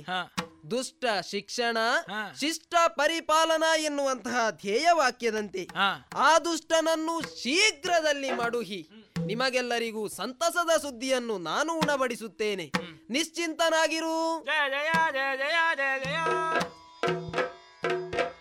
ಅಳುವ ಸುಮನಸರಿಗೆ ನರಕಾಸುರನನ್ನು ವತಿಸಿಕೊಡುತ್ತೇನೆ ಎನ್ನುವ ಹಾಗೆ ಅಭಯವನ್ನು ಕೊಟ್ಟಿದ್ದೇನೆ. ಕೈಯಲ್ಲಿ ಚಕ್ರವನ್ನು ಹಿಡಿದು ಸಿದ್ಧನಾಗಿದ್ದೇನೆ. ಅಲ್ಲದೆ ಗರುಡನನ್ನು ನೆನೆದಾಕ್ಷಣ ಹಾರಾಡಿಕೊಂಡು ಬಂದಿದ್ದಾನೆ. ಏರಿದ್ದೇನೆ ಗರುಡನನ್ನು, ಹೊರಡುತ್ತೇನಂತೆ ಪ್ರಾಗ್ಜ್ಯೋತಿಷಾಪುರಕ್ಕೆ. ಎಲ್ಲಿ ಸ್ವಾಮಿ, ಎಲ್ಲಿ ಆಮೆ, ಎಲ್ಲಿಗೆ ಎಲ್ಲಿಗೆ ಗಮನ ಇಲ್ಲೇಲೋ ರಮಣ ನಿಲ್ಲೇಲೋ ಆ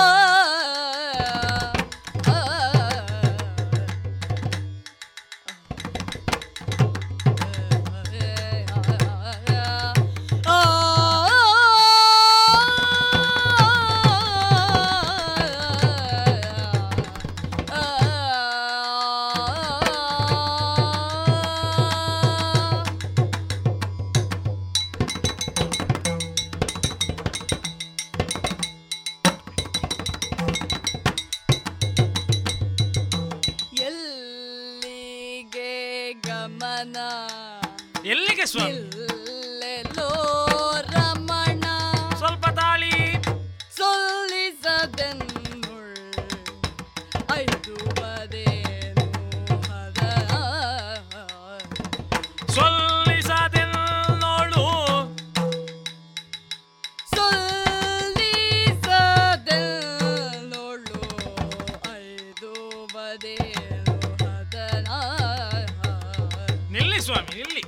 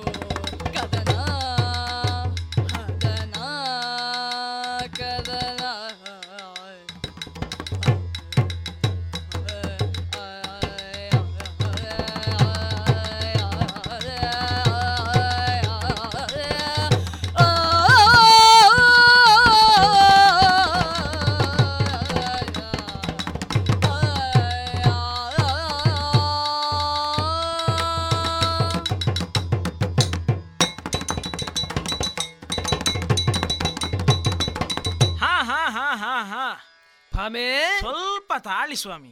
ಯಾಕೆ ಭಾಮೆ, ತುಂಬಾ ಅವಸರದಲ್ಲಿದ್ದೇನೆ ನಾನು. ಅವಸರದಲ್ಲಿದ್ದೇನೆ ನಂಗೆ ಸಹ ಗೊತ್ತುಂಟು. ನಾವು ಕೂಡ ಅವಸರದಲ್ಲಿ ಯಾವಾಗ್ಲೂ ಇರುವವರು. ಆದರೆ ಇಂದು ನಿಮ್ಮ ಗಮನ ಸ್ವಲ್ಪ ವ್ಯತ್ಯಾಸ ಕಾಣಿಸ್ತಾ ಉಂಟು. ಹೌದು ದೇವರೇ, ಎಲ್ಲಿಗೆ? ಆಯ್ತಾ, ಏನಾಯ್ತು? ಎಲ್ಲಿಗೆ ಅಂತ ಕೇಳಿದೀಯಾ? ಏನು ಕೇಳಬಾರ್ದ? ಇನ್ನು ನಾಳೆ ಹೊರಡಬೇಕಷ್ಟೇ ನಾನು. ಅದ ಅದು ಭಾರಿ ಒಳ್ಳೆಯದು. ಹಾಗಾದ್ರೆ ಹಾಗೆ ಅಂತ ನಾನು ಯಾವಾಗ್ಲೂ ಬೇಕಾದ್ರೆ ಕೇಳ್ತೇನೆ. ಆದ್ರೆ ನನಗೆ ಅವಸರ ಇಲ್ಲ ಅಂತ ಆದ್ರೆ ನಾಳೆ ಹೊರಡಬಹುದಿತ್ತು ನಾನು. ಬಹಳ ಅವಸರದಲ್ಲಿ ಹೊರಟದ್ದು. ಈಗ ನೀವು ಹೇಳಿದ ಅಪಶಕುನ ಆಯ್ತು ಅಂತ ಹೇಳಿಯಾ? ನೀನು ಹೇಳಿದ ನುಡಿ ಅಪಶಕುನ ಆಯ್ತು. ಎಲ್ಲಿಗೆ ಅಂತ ಕೇಳುವ ಕ್ರಮ ಉಂಟಾ? ದೇವರೇ ಹ, ಒಂದು ವಿಚಾರ ಉಂಟು ದೇವರೇ. ಹ್ಮ್, ಹೇಗೆ? ಇನ್ನು ನಾನು ನಿನ್ನಿಂದ ವಿಚಾರ ಕಲಿತು. ಅಡ್ಡ ಬಂದ್ರೆ ಅಪಶಕುನ ಅಂತ ಹೇಳ್ತಾರೆ. ಹೌದು, ಮನೆಯ ಬೆಕ್ಕು ಅಡ್ಡ ಬಂದ್ರೆ ಮನೆಯ ಬೆಕ್ಕಾದ್ರೂ ಬೆಕ್ಕೇ ಅಲ್ವೇ ಭಾಮ? ಆದ್ರೆ ಮನೆಯ ಬೆಕ್ಕಿ ಇಲ್ಲೋ ಅಲ್ವ, ಅಜ್ಜ ಇಲ್ಲೋ ಅಲ್ವ ಸ್ವಾಮಿ? ಹೌದಾ? ಈಗ ನಾನು ಕೇಳಿದ್ರೆ ನಿಮಗೆ ಅಪಶಕನ ಆಗ್ಲಿಕ್ಕೆ ಉಂಟಾ? ನಾನು ಯಾರು? ನಿಮ್ಮ ರಾಣಿ ಅಲ್ವೇ? ಅದೇ ನಿಮ್ಮ ಭಾಮಾದೇವಿ ಅಲ್ವೇ? ಈಗ ನೀನು ಹೇಳಿದ್ದು ಸರಿ. ಲೋಕಕ್ಕೆ ಹೇಗೆ ಎನ್ನುವ ಹಾಗೆ ಕಲಿಸಿಕೊಡಬೇಕಾದವರು ನಾವು. ನಾವೇ ಅಪಶಕುನ ಉಂಟಾ ಇಲ್ಲವ ಎನ್ನುವ ಹಾಗೆ ಮಾತನಾಡಿದ್ರೆ ಲೋಕದವರು ಹೇಳಲಿಕ್ಕೆ ಇಲ್ವಾ ಭಾಮ? ಹೇಳಿ ಯಾರ ಇಲ್ವ? ಹಾಗಂತಾದ್ರೆ ನೀವು ಇವತ್ತು ಕೂತುಕೊಂಡಿರಿಂತಾದ್ರೆ ಹೇಳಿ ಯಾರು? ದೇವರಿಗೆ ಕೂಡ ಅಪಶಕನ ಉಂಟು ಅಂತ ಹೇಳಿದಾಗೆ. ಓಹೋ, ನೀವು ಎಲ್ಲವನ್ನೂ ನಿಯಂತ್ರಿಸುವಲ್ಲಂತಹ ಸಾಮರ್ಥ್ಯ ಹೊಂದಿದವರಲ್ವೇ ಸ್ವಾಮಿ? ನಿಮಗೊಂದು ಅಪಶಕನ ತಾಡ್ಲಿಕ್ಕೆ ಉಂಟಾ? ಇಲ್ಲ, ಮಾತಿನಲ್ಲಿ ನಿನ್ನನ್ನು ಮೀರ್ಲಿಕ್ಕೆ ನನ್ನಿಂದ ಸಾಧ್ಯ ಇಲ್ಲ ಭಾಮ. ಇರಲಿ ದೇವ, ಈಗ ನೀನು ಬಂದದ್ದು ನಿಮ್ಮನ್ನು ಸ್ವಲ್ಪ ವಿಚಾರಿಸುವ ಅಂತ. ನಾನು ಅಲ್ಲಿ ನಿಂತುಕೊಂಡು ಕೇಳ ಕಿವಿ ಕೊಡ್ತಾ ಇದ್ದೆ. ಬಂದವ ಸುರಪತಿ ಅಲ್ವಾ? ಹೌದು. ಏನಂತೆ? ಓ ಕೀರವಾಣಿ, ಕೇಳಬೇಕು ನೀನು. ಕೀ ರವಾಣಿ ಕೇಳೆ ಪೊರಟಿ ಹಠಾರಣ ಗುಣಶೀಲೆ ಓ ಗುಣಶೀಲೆ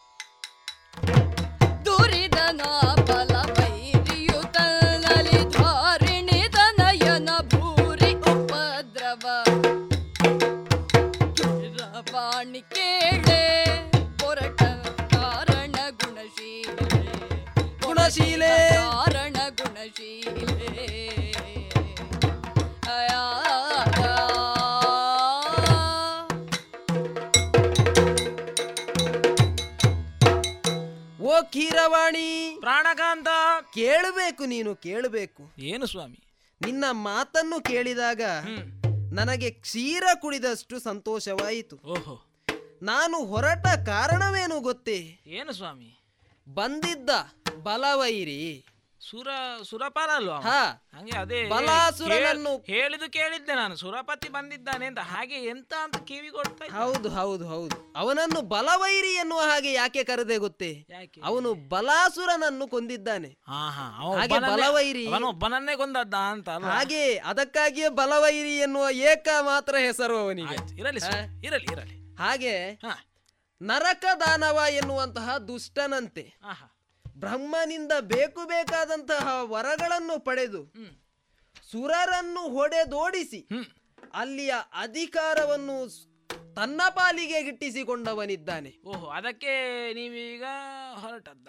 ಹಾ, ಹಾಗೆಯೇ ಅದು ಅಲ್ಲದೆ ಮತ್ತೆ ಅದಿತಿ ದೇವಿಯ ಕರ್ಣಕುಂಡಲಗಳನ್ನು, ವರುಣನ ಮಣಿಶೈಲವನ್ನು, ಮಿಕ್ಕುಳಿದ ಸ್ವರ್ಗಲೋಕದ ಸಂಪತ್ತುಗಳನ್ನು ವಶಪಡಿಸಿಕೊಂಡಿದ್ದಾನೆ ಎನ್ನುವ ಹಾಗೆ ಸುರಪತಿ ಗೋಳಿಟ್ಟುಕೊಂಡ.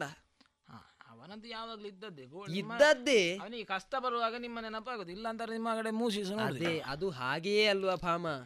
ಭಕ್ತರಿಗೆ ಕಷ್ಟ ಬಂತು ಅಂತ ಆದ್ರೆ ದೇವರ ನೆನಪು. ಹೌದು, ಸಂಕಟ ಬಂದಾಗ ವೆಂಕಟ ವೆಂಕಟರಮಣ ಎನ್ನುವ ಹಾಗೆ. ಇಷ್ಟದಲ್ಲಿ ಇದ್ರು ಅಂತ ಆದ್ರೆ ದೇವರು ಇಲ್ವೇ ಇಲ್ಲ ಅಂತ ಹೇಳ್ತಾರೆ. ಆದ್ರೆ ಬಿಡ್ಲಿಕ್ಕಾಗ್ತದ ಬಿಡ್ಲಿಕ್ಕಾಗ್ತದ ನಾವು ದೇವರು ಅಂತ ನಮ್ಮನ್ನು ಸೃಷ್ಟಿ ಮಾಡಿದ್ದಾಳಲ್ಲ ಆದಿಮಾಯಿ. ಹೌದು ಹೌದು, ನಮ್ಮ ಕಾರ್ಯವನ್ನು ಪರಿಪೂರ್ಣಗೊಳಿಸುವಲ್ಲಿ ನಾವು ತಪ್ಪುವ ಹಾಗಿಲ್ಲ. ಆದ್ದರಿಂದ ಬಂದು ಹೇಳಿದಂತಹ ಮಾತಿಗೆ ನಾನು ಬೆಲೆಯನ್ನು ಕೊಡ್ಲಿಲ್ಲ ಎಂದಾದರೆ ನನಗೂ ಅವನಿಗೂ ಇರುವಂತಹ ವ್ಯತ್ಯಾಸ ಏನಾದೀತು? ಅಲ್ಲ, ಅದು ಮತ್ತೆ ನಿಮ್ಮ ದೇವತ್ವಕ್ಕೆ ಪ್ರಶ್ನೆ. ದೇವತ್ವ ಮತ್ತು ಮನುಷ್ಯತ್ವ, ದೇವತ್ವದ ಗುಣ ನನ್ನಲ್ಲಿರುವುದರಿಂದ ನನ್ನಲ್ಲಿ ಬಂದು ಹೇಳಿದ ಆತ. ಇದು ಹೊರಟಿದ್ದೇನೆ ನಾನಲ್ಲಿಗೆ, ನರಕನ ಉಪದ್ರವ ತಾಳಲಾರದೆ ಬಂದು ಹೇಳಿದಂತಹ ಆತನ ಕಷ್ಟವನ್ನು ಪರಿಹರಿಸುವುದಕ್ಕೆ ಬೇಕಾಗಿ ಹೊರಟಿದ್ದೇನೆ. ಬಿಡು ದಾರಿ ಭಾಮ, ಬಿಡು. ಓ, ಈಗ ನೀವು ಹೊರಟದ್ದು ಪ್ರಾಗ್ ಜ್ಯೋತಿಷಾಪುರ. ಪ್ರಾಗ್ ಜ್ಯೋತಿಷಾಪುರಕ್ಕೆ ಅಲ್ಲಿ ಕೊಲ್ಲುವುದು ನರಕಾಸುರ. ಹೌದು. ಆಮೇಲೆ ಎಂತ ಮಾಡ್ತೀರಿ ನೀವು? ಸ್ವರ್ಗಲೋಕಕ್ಕೆ ಹೋಗಬೇಕು. ಸ್ವರ್ಗಲೋಕಕ್ಕೆ ಹೋಗ್ತೀರಾ? ಹೌದು. ಹಾಗಾದ್ರೆ ಹರುಷವಾಯಿತು, ಹರುಷವಾಯಿತು ಕಾಲ್ತನರಕ ದೈತ್ಯನ ಕೊಂದು ಹರುಷವಾಯಿತು ಸ್ವಾಮಿ.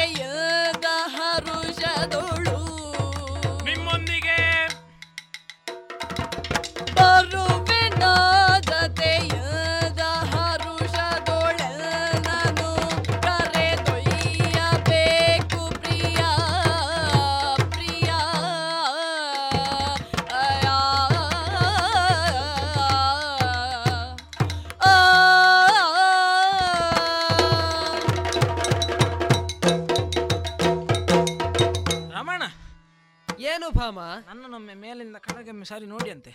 ನೋಡ್ತಾ ಇದ್ದೇನೆ, ಯಾವತ್ತು ನಾನೇ ಅಲ್ವಾ ನೋಡುವುದು. ಹೌದು, ಇವತ್ತು ಸಾಕಾ ಅಂತ. ಯಾಕೆ? ಅಲಂಕಾರ ಇನ್ನೇನಾದ್ರು ಬೇಕಾ? ಸಾಕ ಇಷ್ಟೇ. ಈಗ ನೀನು ಏನೋ ಒಂದು ಅಲ್ಲ ವಿಷಯ ಉಂಟು, ಹೇಳ್ತೇನೆ. ಈಗ ಅಲಂಕಾರ ನಿಮಗೆ ಚಂದ ಕಾಣ್ತದೆ, ಸಾಕಾ? ಅಲಂಕಾರ ಮನೆಯಲ್ಲಿ ಬೇಕಾದಷ್ಟು ಉಂಟು, ನಮ್ಮ ಭಂಡಾರದಲ್ಲಿ ಇರುವುದಕ್ಕೇನು ಕಡಿಮೆ? ಅಪ್ಪನ ಮನೆ ನಾವು ಬರುವಾಗಲೇ ಹೊತ್ತುಕೊಂಡು ಬರ್ತೇನೆ. ನಾನು ಬರುವಾಗ ಸಮಂತ ಗವಣಿಯನ್ನು ಹೊತ್ತುಕೊಂಡು ಬರ್ಲಿಲ್ವಾ? ಮತ್ತೆ ಎಂಟು ಮಣ ಬಾರದ ಬಂಗಾರವನ್ನು ಕೊಡ್ತೇನೆ, ಅದ್ರಲ್ಲಿ ನಂಗೆ ಬಂಗಾರಕ್ಕೆ ಕಡಿಮೆ ಇಲ್ಲ. ಮತ್ತೆ ಭಂಡಾರದಲ್ಲಿ ಇರುವುದಕ್ಕಿದ್ರಲ್ಲಿ ಒಳ್ಳೆದನ್ನು ಹಾಕಿಕೊಂಡು ಬಂದದ್ದು. ಹೌದು, ಸಾಕಾ ಇದು ಅಂತ ಕೇಳ್ತಾ ಇದ್ದೇನೆ. ಅಲ್ಲ, ಬೇಕು ಅಂತ ಆದ್ರೆ ಇನ್ನು ಹಾಕಿಕೋ ನೀನು. ಯಾಕೆ ಕೇಳಿದೆ ಅಂತ ಹೇಳಿದ್ರೆ, ನೀವೀಗ ಹೋಗುವುದು ಪ್ರಾಗ್ ಜ್ಯೋತಿಷಪುರದಲ್ಲಿ ನರಕದಾನವನ್ನು ಕೊಲ್ಲಿಕ್ಕೆ. ಹೌದು ಅಲ್ಲ, ಅದರಲ್ಲಿ ನನಗೆ ಸಂಶಯವೇ ಇಲ್ಲ. ನನ್ನ ಗಂಡನ ಪರಾಕ್ರಮ ನನಗೆ ಗೊತ್ತಿಲ್ವಾ? ಅವನನ್ನು ಇಲ್ಲಿಂದ ಮನಸ್ಸು ಮಾಡಿದ್ರಿಂತ ಆದ್ರೆ ನೀವು ಇಲ್ಲಿಂದಲೇ ಸುದರ್ಶನನ್ನು ಕಳುಹಿಸಿ ಅವನನ್ನು ಕೊಂದು ಕಳುಹಿಸ್ತೀರಿ. ಅದೇ, ಆದ್ರೆ ಹಾಗೆ ಮಾಡ್ಲಿಕ್ಕೆ ಆಗುದಿಲ್ಲ. ಆಗುದಿಲ್ಲ ಅಲ್ಲ, ಯಾಕೆ ಹೇಳಿದ್ರೆ ಒಂದೊಂದು ಕಾರ್ಯದ ನಿಮಿತ್ತವಾಗಿ ಒಂದೊಂದು ಏನು ಒಂದು ರೂಪುರೇಷೆ ಉಂಟು, ಅದರಲ್ಲಿ ನೀವು ಇರಬೇಕಾಗುವುದು. ಆದ ಕಾರಣ ನೀವೀಗ ಹೋಗಿ ನರಕದಾನವನ್ನು ಕೊಂದು ಆ ನಂತರ ಹೋಗುವುದು ನೀವು ಸುರಲೋಕಕ್ಕೆ ಅಲ್ವಾ? ಹೌದು, ಸ್ವರ್ಗಲೋಕಕ್ಕೆ. ಅದಕ್ಕೆ ನಾನು ಕೇಳಿದ್ದು ಸಾಕಾ ಇದು ಇಷ್ಟು ಅಂತ. ಸುರಲೋಕದಲ್ಲಿ ಹೇಳಿದ್ರೆ ಎಲ್ಲ ಅಲ್ಲೆಲ್ಲ ಅಪ್ಸರಾಂಗನೆಯವರು, ಶಚಿ ಮೊದಲಾದವರು ಇರುವುದು. ಹೌದು, ಅಲ್ಲೆಲ್ಲ ಚಂದ ಚಂದನವರು ಇದ್ದಾರೆ, ಮಿಗಿಲಾದವರು ಇರ್ಲಿಕ್ಕಿಲ್ಲಪ್ಪ. ಆಮೆಗೆ ಮಿಗಿಲಾಗಿ ಅಂತಲ್ಲ, ಆದ್ರೆ ನನ್ನ ಅಲಂಕಾರ ನಾವು ಭೂಲೋಕದಿಂದ ಸ್ವರ್ಗಲೋಕಕ್ಕೆ ಹೋಗುವಾಗ ಕೆಲವೊಮ್ಮೆ ಕಡಿಮೆ ಆಗಬಾರ್ದಲ್ಲ, ಅದೇ ನಮ್ಮಲ್ಲಿ ಸಹ ಉಂಟು ಅಂತ ಅಲ್ಲಿ ತೋರಿಸ್ಬೇಕು ತೋರಿಸ್ಬೇಕು ಅದಕ್ಕಾಗಿ ನಾನು ಕೇಳಿದ್ದು. ಈಗ ನೀವು ಸ್ವರ್ಗಲೋಕಕ್ಕೆ ಹೋಗ್ತೀರಿ ಅಂತಾರೆ, ನಾನು ಕೂಡ ಬರ್ತೇನೆ ಸ್ವಾಮಿ. ಹೇಗೆ? ನಾನು ಕೂಡ ಬರ್ತೇನೆ ಅಂತ. ಈಗ ಇಷ್ಟು ಪೀಠಿಕೆ ಅದಕ್ಕ? ಹೌದು. ನೀನೀಗ ಹೊರಟದ್ದೆಯಾ? ಹೌದು, ನಿಮ್ಮೊಂದಿಗೆ ಹೊರಟದ್ದೆ. ಕಾರಣ ಉಂಟು, ಕಾರಣ ಇಲ್ಲದ ನಾವೆಲ್ಲಿ ಎಲ್ಲಿಗೂ ಬರುದಿಲ್ಲ. ಎಂದೂ ನಾನು ಹೋಗುವುದಾದ್ರೆ ನಿನ್ನನ್ನು ಕರೆದುಕೊಂಡು ಹೋಗದವನ ಅಲ್ಲ ಅಲ್ಲ, ಯಾವಾಗಲೂ ಹೋಗುವಾಗ ನಾನಲ್ಲಿ ಹೇಳಿ ಹೋಗುದು. ಇವತ್ತು ಹೇಳಿಲ್ಲ ಅಂತ ಬೇಜಾರುಂಟು, ಅದೇ ಯಾರು ತೊಂದ್ರೆ ಇಲ್ಲ. ನೀವೀಗ ಸ್ವರಲೋಕಕ್ಕೆ ಹೋಗ್ತೀರಿ ಅಂತ ಹೇಳುವಾಗ ನನಗೊಂದು ಹಾಲು ಕುಡಿದಷ್ಟು ಸಂತೋಷ ಆಯ್ತು. ಇವತ್ತು ನಾನು ತಿರುಗಾಟಕ್ಕೆ ಹೋಗುವುದಲ್ಲ, ಯುದ್ಧಕ್ಕಾಗಿ ಹೋಗುವುದರಿಂದ ಹೇಳ್ತಾ ಇದ್ದೇನೆ. ಈಗ ನೀವು ಯುದ್ಧಕ್ಕಾಗಿ, ನನಗೆ ಹೆದರಿಕೆ ಆಗ್ತದೆ ಅಂತ. ನಾನು ಕೂಡ ಶಾಸ್ತ್ರೀಯನಿದ್ದೇನೆ, ಅದು ನೋಡುವಾಗಲೇ ಗೊತ್ತಾಗ್ತದೆ. ಶಸ್ತ್ರಾಸ್ತ್ರಗಳನ್ನು ನಾನು ಅಭ್ಯಾಸದವಳಿದ್ದೇನೆ. ನನಗೆ ಅಪ್ಪ ಕಳಿಸುವಾಗ ಎಲ್ಲವನ್ನು ಹೇಳಿಕೊಟ್ಟಿದ್ದಾರೆ, ಮಗಳಾಗಿರ್ಬೋದು ನಾನು ಮಗನಾಗಿ ಅವರಿಗೆ. ಹೌದು, ಎಲ್ಲ ಬೇಕು, ಶಸ್ತ್ರಾಸ್ತ್ರ ಅಭ್ಯಾಸ ಎಲ್ಲ ಬೇಕು. ಹಾಗೆ ಅಂತ ಹೇಳಿ ಇವತ್ತು ನಿನ್ನನ್ನು ಕರೆದುಕೊಂಡು ಹೋಗುವುದಿಲ್ಲ ನಾನು. ಇವತ್ತು ಕರೆದುಕೊಂಡು ಹೋಗ್ಲಿಲ್ಲ ಅಂದಾರೆ ನಾನೀಗ ಹಳೆ ವಿಚಾರವನ್ನು ಕೆದಕಬೇಕಾಗ್ತದೆ. ಯಾವುದು? ಅವತ್ತು ನಾರದರು ಬಂದದ್ದು, ನೀವು ನಿಮಗೆ ಒಂದು ಪಾರಿಜಾತ ಪಾರಿಜಾತವನ್ನು ಕೊಟ್ಟದ್ದು, ನೀವು ಅದನ್ನು ರುಕ್ಮಿಣಿಯ ತಲೆಗೆ ತಲೆಯನ್ನು ಬಾಚಿ ಹೂ ಮುಡಿಸಿದ್ದು. ಆವಾಗ ಆ ಪ್ರಕರಣವನ್ನು ನೆನಪಿಸುವುದೇ ಬೇಡ ನೀವು. ಅದೀಗ ಮರುಕಳಿಸಿತು. ಈಗ ಬಾಗಿಲಿಗೆ ಚಿಲುಕ ಹಾಕಿದ್ದ ಕುಳಿತುಕೊಂಡೆಂತ ನಿಮ್ಮಿಂದ ಸಿಗ್ಲಿಕ್ಕಾಗ್ಲಿಕ್ಕಿಲ್ಲ. ಇದು ಆವಾಗ ನೀವೊಂದು ಮಾತನ್ನು ಕೊಟ್ಟಿದ್ದೀರಿ, ನೆನಪುಂಡ ಸ್ವಾಮಿ? ನೆನಪಿದೆ ನನಗೆ. ಏನು ಹೇಳಿದ್ದೀರಿ? ನಿನಗೆ ಪಾರಿಜಾತ ಪುಷ್ಪವನ್ನು ವೃಕ್ಷವನ್ನೇ ತೋರಿಸ್ತೀನಿ ತೋರಿಸ್ತೇನೆ ಎನ್ನುವ ಹಾಗೆ ಮಾತನಾಡುವವನಿದ್ದೇನೆ ನಾನು. ಹಾಗಾಗಿ ನಾನು ಹೇಳಿದ, ನಾನು ಮರೆಯಲಿಲ್ಲ. ಈಗ ಸುರಲೋಕಕ್ಕೆ ಹೋಗಿ ಬರ್ತೀರಿ ಅಂತಾದ್ರೆ ಮತ್ತೆ ಇನ್ನೊಮ್ಮೆ ನೀವು ಯಾವಾಗ ಹೋಗ್ತೀರಿ ಅಂತ ನನಗೆ ಧೈರ್ಯ ಇಲ್ಲ. ಆದ ಕಾರಣ ಇಂದು ನಿಮ್ಮೊಂದಿಗೆ ಬರುವುದು ಬರುವುದೇ ನಾನು. ಆಯ್ತು, ನೀನೀಗ ಬಾಗಿಲು ಹಾಕ್ತೇನೆ ಎನ್ನುವ ಹಾಗೆ ಹೇಳುವುದು. ಇಲ್ಲಾಂದ್ರೆ ಬಾಗಿಲು ಹಾಕಿ. ಅವತ್ತು ಒಮ್ಮೆ ನೀನು ಮುಚ್ಚಿದ ಬಾಗಿಲನ್ನು ತೆಗಿ ತೆರೆಸಬೇಕು ಅಂತ ಇದ್ರೆ ಎಷ್ಟು ಕಷ್ಟಪಟ್ಟು ಪಟ್ಟದ್ದು ನಾನು ಎಷ್ಟು ಪಟ್ಟಿದ್ದೇನೆ ಎನ್ನುವ ಹಾಗೆ ನನಗೆ ಗೊತ್ತಿದೆ, ಗೊತ್ತುಂಟಲ್ಲ. ಈಗ ನೀನು ಹೊರಡುವುದೇ ಅಲ್ವಾ? ಹೊರಡುವುದೇ ಸಾಕು, ಸಿದ್ಧತೆ ಸಾಕು. ಈಗ ಹೊರಡೋಣ ಹಾಗಾದ್ರೆ. ನಿನ್ನ ರೆಕ್ಕೆಯನ್ನು ವಿಶಾಲವಾಗಿ ಚಾಚು, ಏರಿದ್ದೇವೆ, ಹೊರಡೋಣ.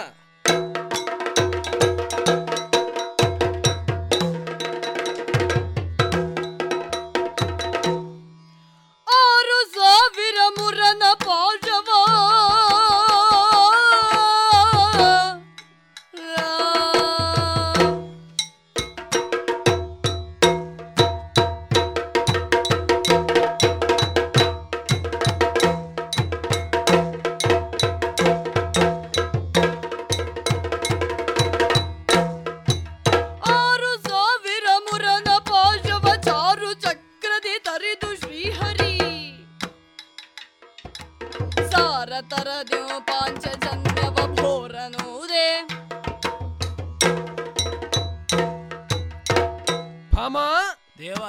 ಬಂದು ಬಂದು ಪ್ರಾಗ್ ಜ್ಯೋತಿಷಾಪುರವನ್ನು ತಲುಪಿದವರಿದ್ದೇವೆ ನಾವು. ಇದು ಪ್ರಾಗ್ ಜ್ಯೋತಿಷವ? ಇದೇ ಪ್ರಾಗ್ ಜ್ಯೋತಿಷಾಪುರ ಕಾಣ್ತಾ ಇದೆ. ಅದು ಕೋಟೆ ಒಂದು. ಅದು ಕೋಟೆ ಮೇಲೆ ಎಂತ ತಿರುಗುದು ಸ್ವಾಮಿ? ಹಾಗೆ ಸಹ ಅದು ಆರು ಸಾವಿರ ಪಾಶಗಳಿಂದ ಬಳಿಯಲ್ಪಟ್ಟಂತಹ ಕೋಟೆ. ಓಹೋ, ಯಾರು ಬಳಿದದ್ದು ಎನ್ನುವ ಹಾಗೆ ತಿಳಿದಿದೆಯಾ? ಯಾರು? ನರಕಾಸುರನ ಮಾವ ಮುರಾಸುರ ಎನ್ನುವಂತಹ ದೈತ್ಯ. ಓ ಓ, ಹೀಗೆ ಇದು ಮುರಾಭಾಸವ? ಹಾ, ಮುರಾಭಾಸದಿಂದ ಬಳಿಯಲ್ಪಟ್ಟಂತಹ ಕೋಟೆ. ಹ್ಮ್, ಸರಿ. ನರಕ ದಾನವ ಮುರಾಸುರನಿಗೆ ಹೇಳಿದ್ದಾನೆ, ಮಾವ, ಯಾರು ಬಂದ್ರೂ ಕೂಡ ಒಳಗಡೆ ಬರ್ಲಿಕ್ಕೆ ಆಗದಂತಹ ಕೋಟೆಯನ್ನು ನೀವು ಬಳಿಬೇಕು ಎನ್ನುವ ಹಾಗೆ. ಹಾಗಾದ್ರೆ ನರಕಾಸುರದಲ್ಲಿ ಏನಿಲ್ವಾ ಅಂತ? ಇಲ್ಲ ಇಲ್ಲ, ಎಲ್ಲ ಮಾವನದ್ದೇ ಬುದ್ಧಿ ಅಳಿಯನಲ್ಲಿ. ಮಾವ ಕಲಿಸಿಕೊಟ್ಟದ್ದಲ್ಲ ಹಾಗೆ. ಮತ್ತೆ ಇವನದ್ದು ಹೋದ್ರೆ ಅವನದ್ದು ಏನಿಲ್ಲ. ಭಾಷೆಯಲ್ಲಿ ಕಟ್ಟಿದ್ದು ಇದು. ಈಗ ನಾವು ಸುರಲೋಕವನ್ನು ಒಪ್ಪಿಸಬೇಕಲ್ವಾ? ಹೌದು. ಕಾಯಲಿಕ್ಕಿಲ್ಲ. ಸುದರ್ಶನನಿಗೆ ಆಜ್ಞೆಯನ್ನು ಮಾಡುತ್ತೇನೆ. ಪಾಶದಿಂದ ಬಂಧಿಸಲ್ಪಟ್ಟಂತಹ ಕೋಟೆಯನ್ನು ನುಚ್ಚು ನೂರು ಮಾಡುವಂತೆ ಹೇಳಿದ್ದೇನೆ. ಅದು ಹೋಗಿದ್ದಾನೆ. ಪಾಶಗಳೆಲ್ಲ ಮುರಿಯುತ್ತಾ ಇದೆ. ಕ್ಷಣ ಮಾತ್ರದಲ್ಲಿ ಮುರಿದು ಮುಗಿಸಾಡಿದ್ದ. ಹಾಗಾದ್ರೆ ಅವನಿಗೆ ತಿಳಿಯಬೇಕಲ್ವ ನಾವು ಬಂದದ್ದು. ಹೌದು. ಇದು ಶಂಕನಾದವನ್ನು ಮೊಳಗಿಸ್ತೇನಂತೆ. ಇದು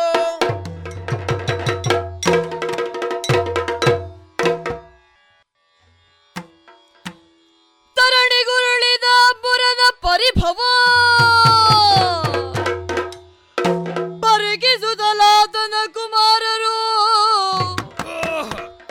ಕರಿತುರಗ ರಥ ದಳದೊಡನೆ ಕಾದಕ್ಕೆ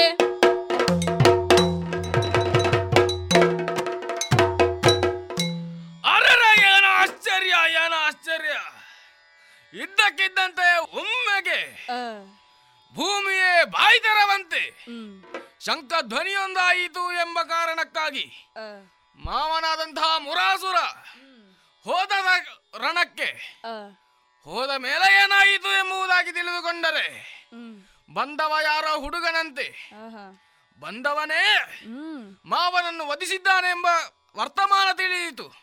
ಹಾಗಾದರೆ ತಡ ಮಾಡುವುದು ಸರಿಯಲ್ಲ, ಎಲ್ಲರನ್ನು ಒಡಗೂಡಿ ನಡೀತೇನೆ ಅವನೆದುರಿಗೆ.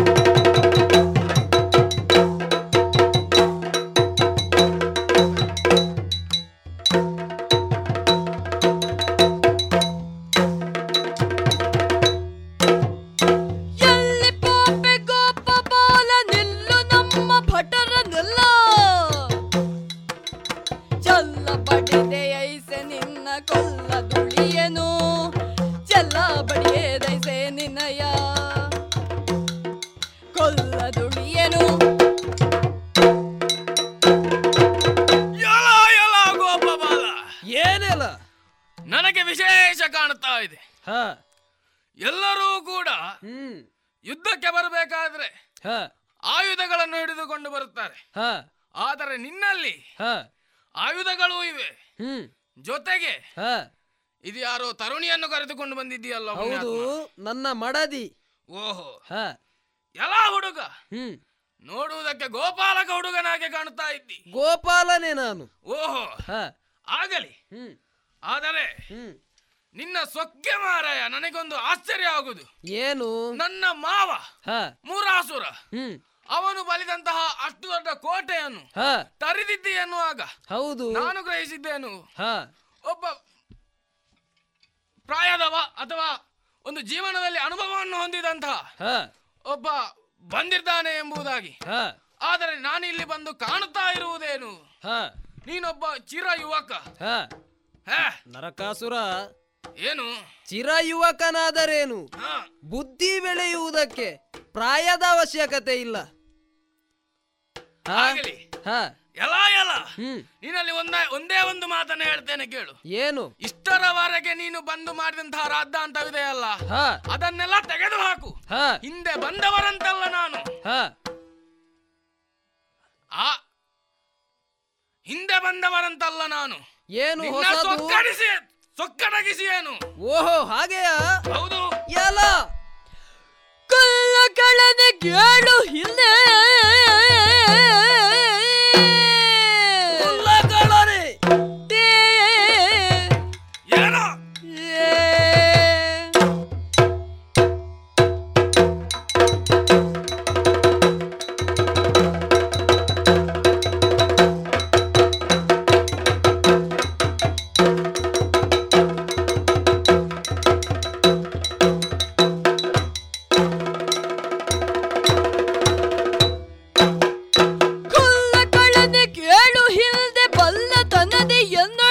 ಶ್ರೀ ನನ್ನಲ್ಲಿ ಮಲ್ಲ ದೈತ್ಯರೆಲ್ಲ ರವಿಜನಲ್ಲಿ ಹೋದರು, ಮಲ್ಲ ದೈತ್ಯರೆಲ್ಲ ರವಿಜನಲ್ಲಿ ಹೋದರು.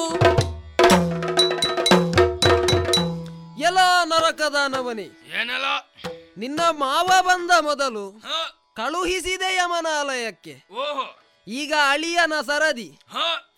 ಎಲ್ಲ ದಾನವ ವರದ ಪ್ರಭಾವವಿದೆ ಎಂದು ಅನ್ಯಾಯಗಳನ್ನು ಮಾಡುವುದಕ್ಕೆ ಹೊರಟೆಯ ನೀನು. ಸುರಲೋಕದಿಂದ ಅದಿತಿಯ ಕರ್ಣಕುಂಡಲಗಳನ್ನು, ವರುಣನ ಮಣಿಶೈಲವನ್ನು, ಯಮನ ಪಾಜವನ್ನು ಕದ್ದೊಯ್ದೆಯಾ? ಇದೋ ನಿನಗೆ ಒಳ್ಳೆಯ ಮಾತಿನಲ್ಲಿ ಹೇಳ್ತಾ ಇದ್ದೇನೆ. ಏನು? ನಿನ್ನ ಪೂರ್ವಜರು ನಿನ್ನ ಪೂರ್ವಜರು ಬಂದವರೇ, ಅವರನ್ನೆಲ್ಲ ತರಿದಿದ್ದೇನೆ. ಶ್ರೀಹರಿ ಎನ್ನುವಂತಹ ಹೆಸರು ಅಚ್ಚಳಿಯದಂತೆ ಅವರಲ್ಲಿದೆ. ಗೊತ್ತಾಯಿತಲ್ವಾ? ಆದ್ದರಿಂದ ಒಳ್ಳೆಯ ಮಾತಿನಲ್ಲಿ ಹೇಳುವುದು. ನರಕಾತ್ಯ, ಇದೋ ಬಂದ ದಾರಿಗೆ ಸುಂಕವಿಲ್ಲ ಎನ್ನುವ ಹಾಗೆ ಹಿಂತಿರುಗಿ ಹೋಗು. ಇಲ್ಲವಾದರೆ ಸುದರ್ಶನನಿಗೆ ಅನುಮತಿಯನ್ನು ನೀಡಿ ನಿನ್ನ ಶಿರವನ್ನು ನೆಲಕ್ಕೆ ಉರುಳಿಸಬೇಕಾದೀತು. ಜಾಗ್ರತೆ. ಈಗ ನಿನ್ನ ಹೆಸರು ಹೇಗೆ? ಗೋಪಾಲ ಶ್ರೀಕೃಷ್ಣ ಎನ್ನುವ ಹಾಗೆ. ಕಳ್ಳತನಗಳೆಲ್ಲ ಬೇಡ,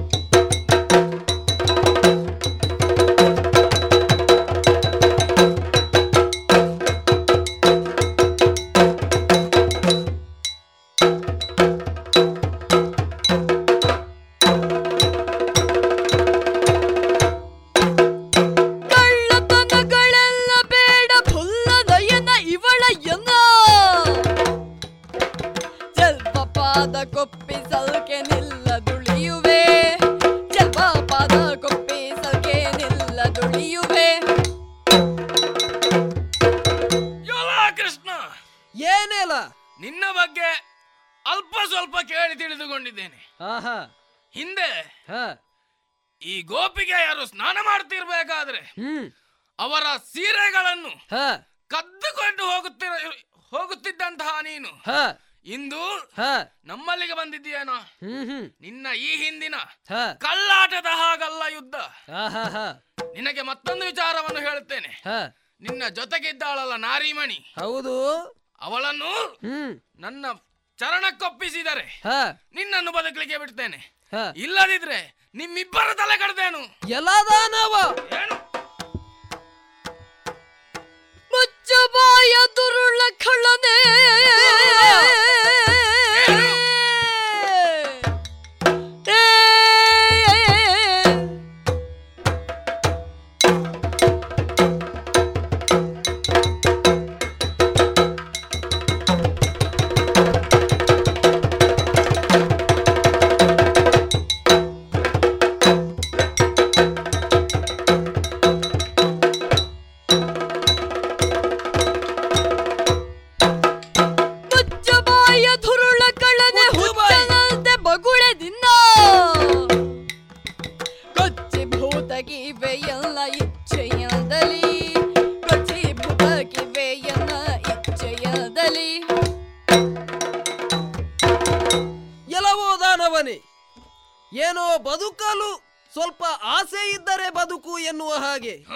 ಮಾತನಾಡಲು ಅವಕಾಶ ಕೊಟ್ಟೆ ಎಂದಾದರೆ ಏನು ಮಾತನಾಡಿದೆ? ಏನು ಮಾತನಾಡಿದೆ? ಯಾಕೆ, ಏನಾಯಿತು?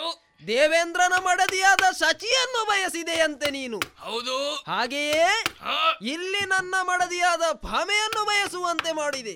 ಓಹೋ, ಎಲ್ಲ ದಾನವ, ನಿನ್ನ ಬಯಕೆ ಏನೋ ಒಳ್ಳೆಯದು, ಆದರೆ ಪರರ ಮಡದಿಯನ್ನು ಬಯಸುವ ಬಯಕೆ ಇದೆಯಲ್ಲ, ಅದು ಬಹಳ ಕೆಟ್ಟದ್ದು. ಇದು ನಿನಗೆ ಕೊನೆಯದಾಗಿ ಒಂದು ಅವಕಾಶ. ಏನು? ನನ್ನ ಮಡದಿಯ ಕಾಲಿಗೆ ಬಿದ್ದು ಕ್ಷಮೆಯನ್ನು ಕೇಳು. ಇಲ್ಲವಾದರೆ ಇದೋ ಹಿಡಿದಿರುವ ಆಯುಧದಿಂದ ನಿನ್ನ ಶಿರ ಕತ್ತರಿಸಿ. ಏನು?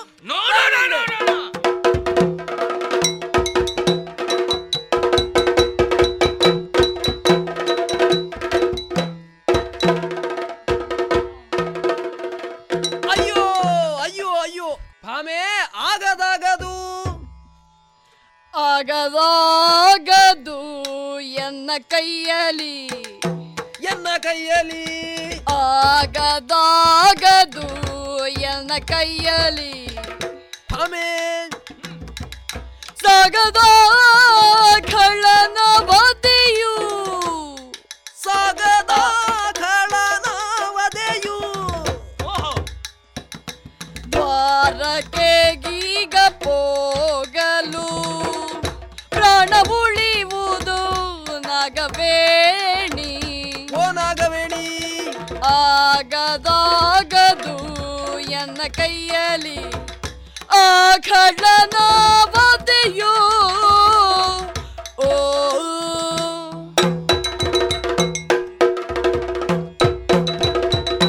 ಅಯ್ಯಯ್ಯೋ ಅಯ್ಯಯ್ಯೋ ಭಾಮ ದೇವರೇ ಆಗುವುದಿಲ್ಲ ಭಾಮ. ಹೊಡೆದ ನೋಡುವವ ಪೆಟ್ಟು.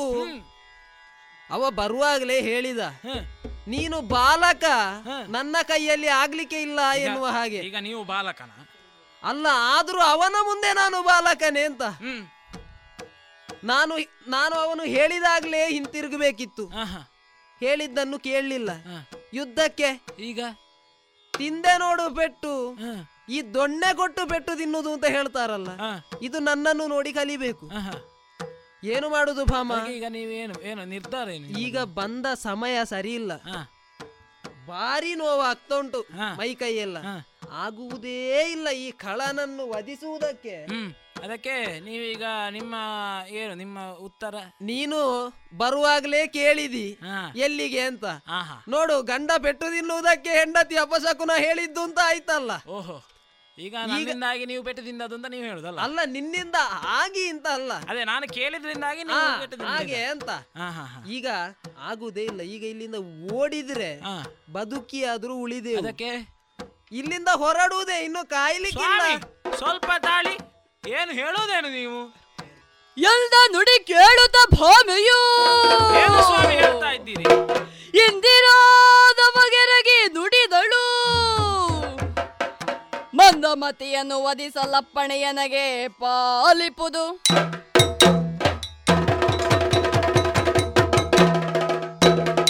ಸ್ವಾಮಿ ಏನು ಭಾಮ, ಈಗ ನೀವು ಇಷ್ಟು ಮಾತಾಡಿದ ಮೇಲೆ ನಾನೀಗ ಮಾತಾಡ್ಲಿಲ್ಲ ಅಂತಾರೆ ನನ್ನದು ಕರ್ತವ್ಯ ಲೋಪ ಅಂತ ಆಗ್ತದೆ. ಈಗ ನಿನಗೆ ಗಂಡ ಪೆಟ್ಟು ತಿಂದದ್ದು ಕಡಿಮೆ ಆಯಿತು ಅಂತಲ್ಲ, ಈಗ ನಿಮಗೆ ಪೆಟ್ಟು ತಿನ್ನಲಿಕ್ಕೆ ಬಿಡ್ತೇನೆ ಅಂತ ನೀವು ಭಾಷಿಸಿದ್ರೆ ಇನ್ನು ಈಗ ನೀನು ಏನು ಮಾಡುದು ಅಂತ? ನಾನು ಯಾರು ಅಂತ ನಿಮಗೆ ಮೊದಲೇ ಹೇಳಿದ್ದೇನೆ, ಮನೆಯಿಂದ ಹೊರಡುವಾಗಲೇ ಹೇಳಿದ್ದೇನೆ, ಕ್ಷಾತ್ರಿಯಾನಿದ್ದೇನೆ ನಾನು ಎಂಬುದಾಗಿ. ಹೌದೌದು. ಆದ ಕಾರಣವಾಗಿ ನಿಮ್ಮ ನುಡಿಯನ್ನು ಕೇಳಿ ನಾನು ಇನ್ನು ಸುಮ್ಮನೆ ಕೂತ್ಕೊಳ್ಳುವಲ್ಲ, ಅವನನ್ನೊಮ್ಮೆ ನೋಡಿಯಂತೆ.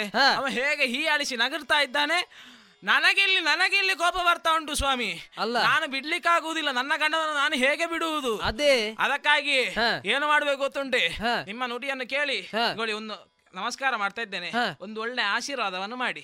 ಮತ್ತೆ ಆ ಸುದರ್ಶನ ನಿಮಗೆ ಇರ್ಲಿ, ನನಗೆ ಬೇಡ. ಆಯ್ತು ಕೊಡಿ ಭಾಮ. ಅದು ಸುದರ್ಶನ ಭಾಮ.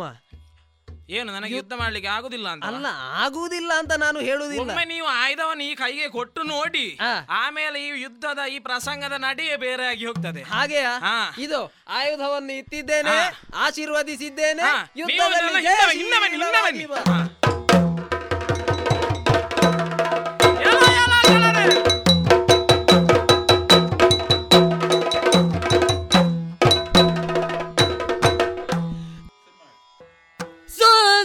ಸಮರವಿದೇಗೆ ನೀ ಬಂದರಿಯ ನಯಪುರಕ್ಕೆ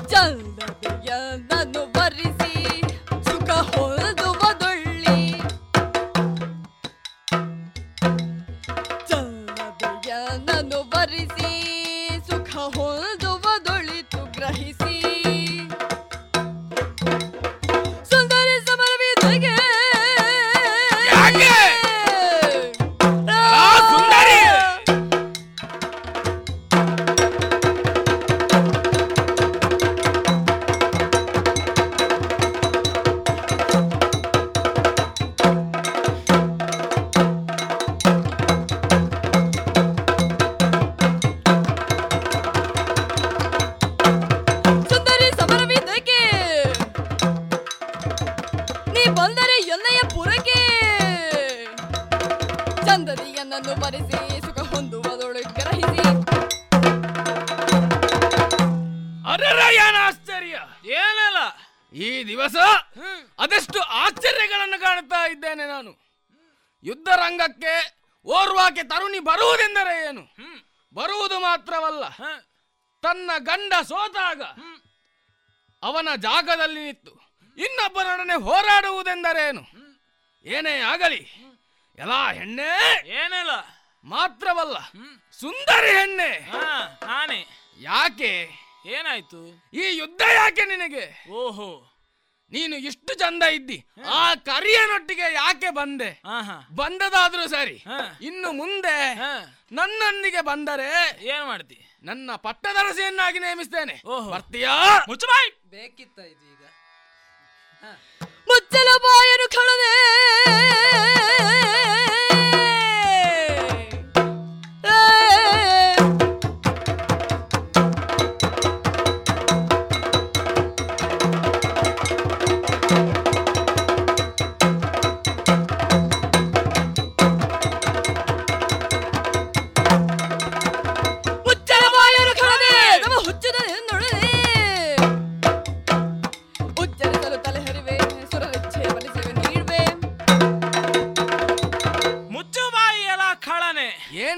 ಏನು ಹೇಳಿದಿ? ನಿನ್ನ ಪುರಕ್ಕೆ ಬಂದು ನಿನ್ನ ಪಟ್ಟದ ರಸಿ ಆಗ್ಬೇಕು ಏನು ಅಂತ ಭಾವಿಸಿದಿ? ಯಾಕೆ? ಸಾಮಾನ್ಯದವಳು ನಾನಲ್ಲ, ಸತ್ಯಭಾಮ ದೇವಿ ಇದ್ದೇನೆ, ಶ್ರೀಕೃಷ್ಣನ ಮಡದಿ ಇದ್ದೇನೆ, ನಾನು ಕೂಡ ಶಸ್ತ್ರಾಸ್ತ್ರಗಳನ್ನು ಅಭ್ಯಾಸ ಮಾಡಿಕೊಂಡವನಿದ್ದೇನೆ. ಆದ ಕಾರಣ ನಿನಗೆ ಒಳ್ಳೆಯ ಮಾತಿನಿಂದ ಹೇಳುತ್ತೇನೆ, ಮಾಡಿದ್ದು ತಪ್ಪಾಯ್ತು ಅಂತ ಅಂತ ನನ್ನ ಗಂಡನ ಕಾಲಿಗೆ ಎರೆದು ಬೇಡಿಕೊಂಡೆ ಅಂತ ಆದ್ರೆ ನಿನಗೆ ಇನ್ನೂ ಬದುಕಲಿಕ್ಕೆ ಅವಕಾಶ ಉಂಟು, ಇಲ್ಲ ಅಂತ ಆದ್ರೆ ನನ್ನ ಶರದ ಹತಿ ಏಳುಂಟು ಅಂತ ತೋರಿಸಿಕೊಟ್ಟೆ.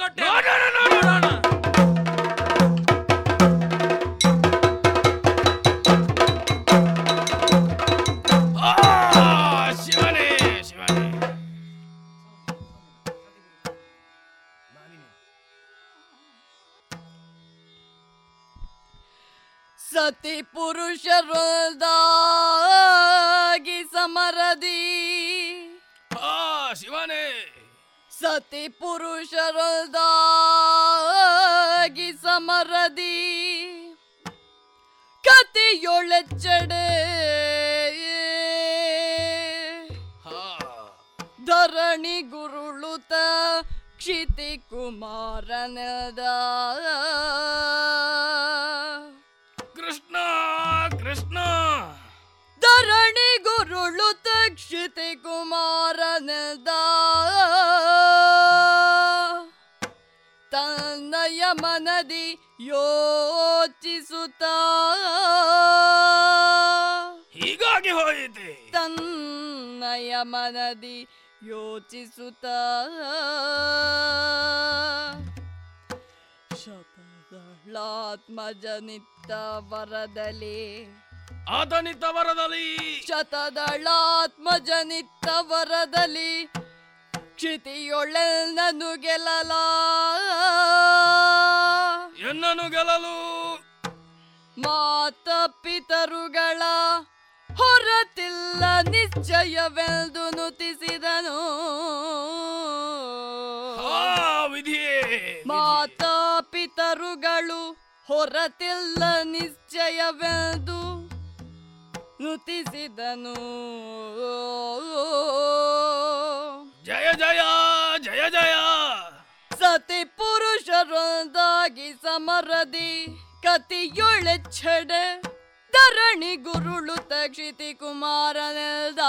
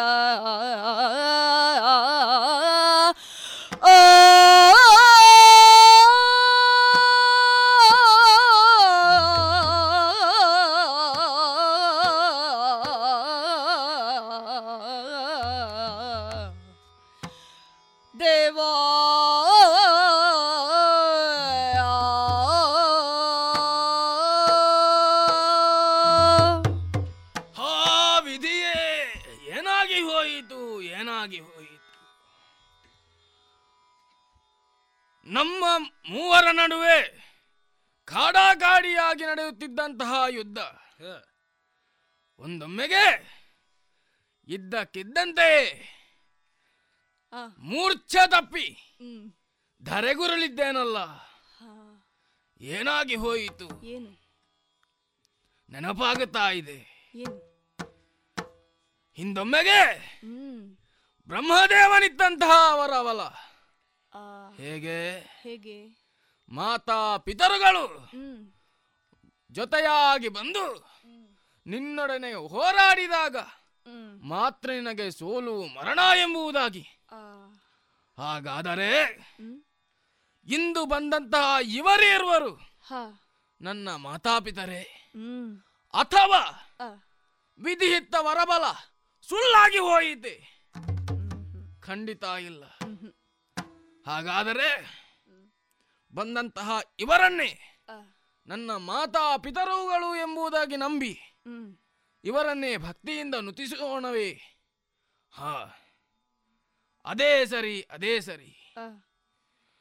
ಜಯ ಜಯ ಜಯ ಜಯ ಜಯ ಜಯ ಶ್ರೀಕೃಷ್ಣ ಪರಿಪಾಲಿಸು ದೇವ ಪರಿಪಾಲಿಸು. ಮೆಚ್ಚಿದೆನು ನಿನ್ನ ಘನ ಭಕ್ತಿ ಭಾವಕ್ಕೆ ನಾನು, ಹೆಚ್ಚು ಮಾತುಗಳಿಲ್ಲದಲೇನು ಹೆಚ್ಚು ಮಾತುಗಳಿಲ್ಲದಲೇನು ಪ್ರಭೋ ಸಚ್ಚರಿತನೈಸೆ ಮನದೆಚ್ಚೆಯೇನುಳ್ಟದನು ಸಚ್ಚರಿತನೈಸೆ ಮನದೆಚ್ಚೆಯೇನುಳ್ಟದನು ಉಚ್ಚರಿಸಲ ನೀವೆ ನಿಶ್ಚಯವಿದೆ. ಮೆಚ್ಚಿದನು ನಿನ್ನ ಘನ ಭಕ್ತಿ ಭಾವಕ್ಕೆ ನಾನು, ಓ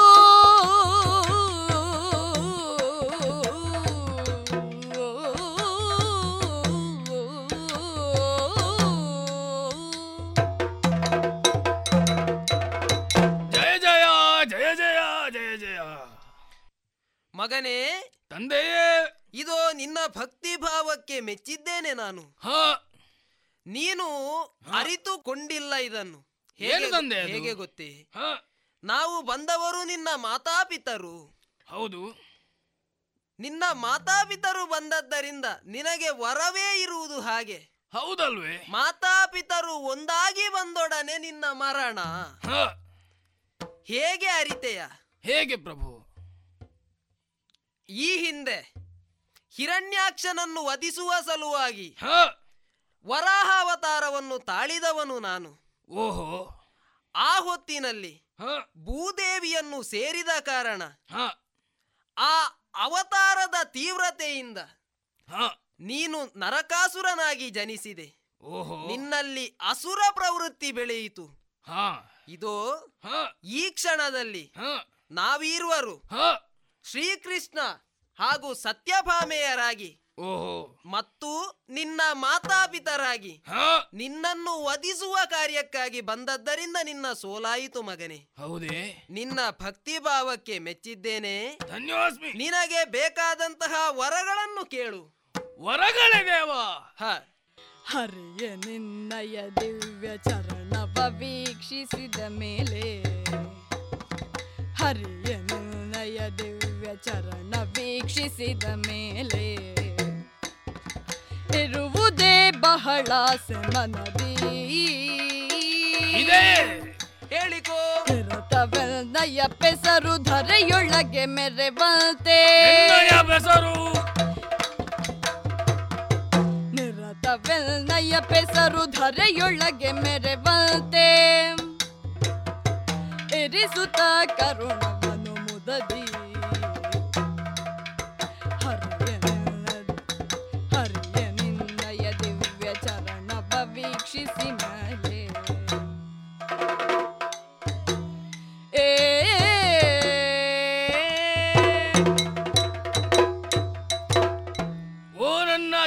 ಜನಕರೇ, ಅಯ್ಯ, ನೀವು ಕೇವಲ ನನ್ನ ಜನನಿ ಜನಕರು ಮಾತ್ರವಲ್ಲ, ಈ ಪ್ರಪಂಚದ ಜನನಿ ಜನಕರು ಎಂಬುದಾಗಿ ಅರಿತುಕೊಂಡವನಿದ್ದೇನೆ ನಾನು. ಹಾಗಾಗಿ ನನ್ನ ಈ ಕಡೆಯ ಕಾಲದಲ್ಲಿ ನಿಮ್ಮಲ್ಲಿ ಕೇಳಿಕೊಳ್ಳುವುದಿಷ್ಟೇ ಪ್ರಭು. ಏನಯ್ಯ? ನಿನ್ನಲ್ಲಿ ಅಡಕವಾಗಿರುವಂತಹ ಆ ಸಾಲೋಕ್ಯ ಪದವಿಯನ್ನು ನನಗೆ ಅನುಗ್ರಹಿಸಬೇಕು. ಮಾತ್ರವಲ್ಲದ ಪ್ರಭು, ನನ್ನ ಹೆಸರು ಈ ಧರೆಯಲ್ಲಿ ಆ ಚಂದ್ರಾರ್ಕವಾಗಿ ಮೆರೆಯುವಂತೆ ಅನುಗ್ರಹಿಸಬೇಕು ದೇವ. ಮಾತ್ರವಲ್ಲ, ಅದಕ್ಕೆ ಈ ದಿವಸ ಕಾರಣವಾಗಬೇಕು ಪ್ರಭು. ಹೇಗೆ ಬಲ್ಲಿರಾ? ಹೇಗೆ? ಇಂದು ಯಾವ ದಿನ ಗೊತ್ತೇ? ಆಶ್ವೀಜ ಬಹುಳ ತ್ರಯೋದಶಿಯ ಈ ನಿಶಾ ಕಾಲಕ್ಕೆ ನಾನು ನಿಮ್ಮನ್ನು ಈಕ್ಷಿಸಿದ್ದೇನೆ. ಹೌದಯ್ಯ. ಅಂದರೆ ದರ್ಶನವನ್ನು ಪಡೆದುಕೊಂಡಿದ್ದೇನೆ. ಆದ್ದರಿಂದ ಇನ್ನು ಮುಂದೆ ಈ ಧರೆಯ ಮಾನವರೆಲ್ಲರೂ ಕೂಡ ಆಬಾಲ ವೃದ್ಧಾದಿಯಾಗಿ ಮೈಗೆ ಎಣ್ಣೆ ಹಚ್ಚಿ ಸೂರ್ಯೋದಯಕ್ಕೆ ಮೊದಲೇ ನರಕ ಚತುರ್ದಶಿ ಎಂದು ಯಾರು ಆಚರಿಸುತ್ತಾರೋ ಅವರಿಗೆ ಸಾಲೋಕ್ಯ ಪದವಿಯನ್ನು ನಿಶ್ಚಯವಾಗಿ ನೀಡುವಂತೆ ಅನುಗ್ರಹಿಸಬೇಕು ದೇವ. ಆಯಿತಯ್ಯ. ಮಾತ್ರವಲ್ಲ, ಸಕಲರಿಗೂ ಸನ್ಮಂಗಳವಾಗುವಂತೆ ಅನುಗ್ರಹಿಸಬೇಕು ಪ್ರಭೋ. ಜಯ ಜಯ ಜಯ ಜಯ ಜಯ ಜಯ. ಇದೋ ನರಕಾಸುರ, ನಿನ್ನ ಇಚ್ಛೆಯಂತೆಯೇ ಸಾಲೋಕ್ಯ ಪದವಿಯನ್ನು ನೀನು ಕೇಳಿದಂತಹ ನಿನ್ನ ಇಚ್ಛೆಗಳನ್ನು ಈಡೇರಿಸುವವನಿದ್ದೇನೆ. ಇದೋ ಕರುಣಿಸಿದ್ದೇನೆ.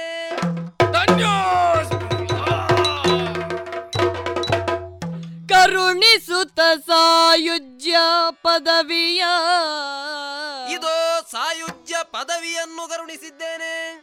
ಕರುಣಿಸುತ್ತ ಸಾಯುಜ್ಯ ಪದವಿಯ ಸೆರೆಯೊಳಿ ಹಮಾನಿನಿಯರನು ಪರಿಕರಿಸುತ್ತವರನು ಕಳುಹಿ ದ್ವಾರಕೆಗೆ ಅದಿತಿ ಕುಂಡಲವ ವರುಣನ ಮಣಿಶೈಲ ಸಹಿತಲಿ ಅರಸಿ ಭಾಮೆಯ ಕೂಡಿ ನಾಕಕ್ಕೆ ಬರಲು ಸುರಪಾದಿಗಳು ಸಂತಸದಿಂದ ಪದಕೆರಗಿ ಈ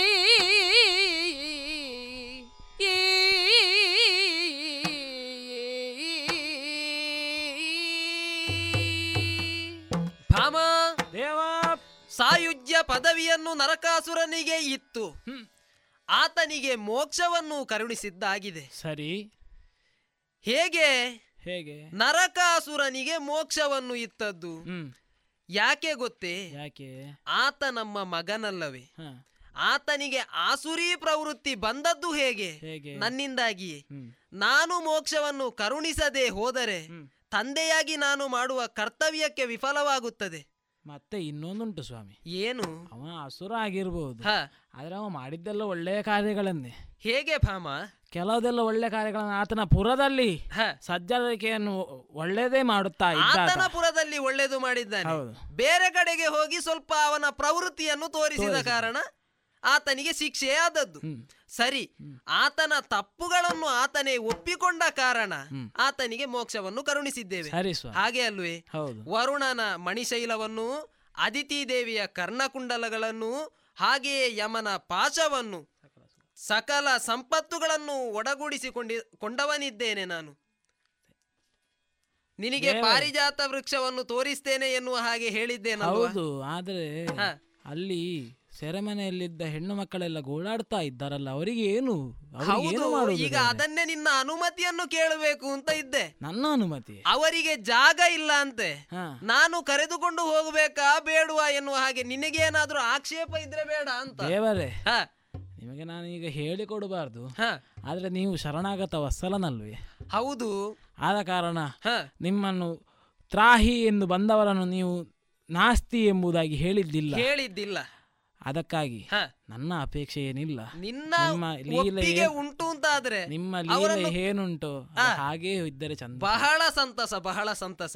ಭಾಮೆ, ಇದು ಸಕಲ ಸುವಸ್ತುಗಳನ್ನು ಒಡಗೂಡಿಸಿಕೊಂಡಿದ್ದೇನೆ. ತೆರಳೋಣ ಸ್ವರ್ಗಲೋಕಕ್ಕೆ.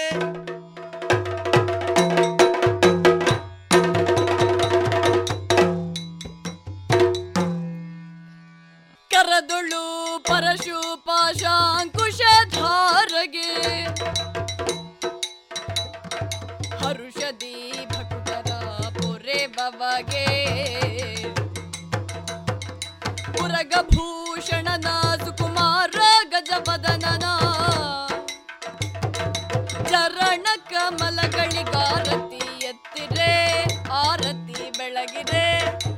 ಗಜಮುಖದ ಬಗೆ ಗಣಪಗೆ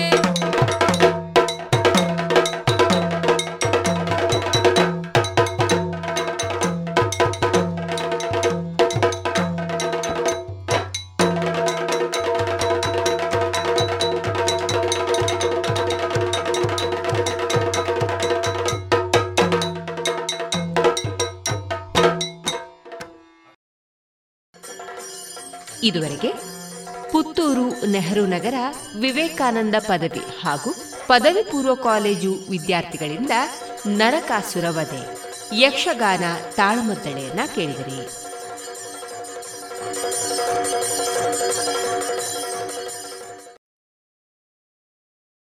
ಇನ್ನೀಗ ಗೀತಾಭಾರತಿ ಧ್ವನಿಮುದ್ರಿತ ದೇಶಭಕ್ತಿ ಗೀತೆಗಳು ಪ್ರಸಾರವಾಗಲಿದೆ.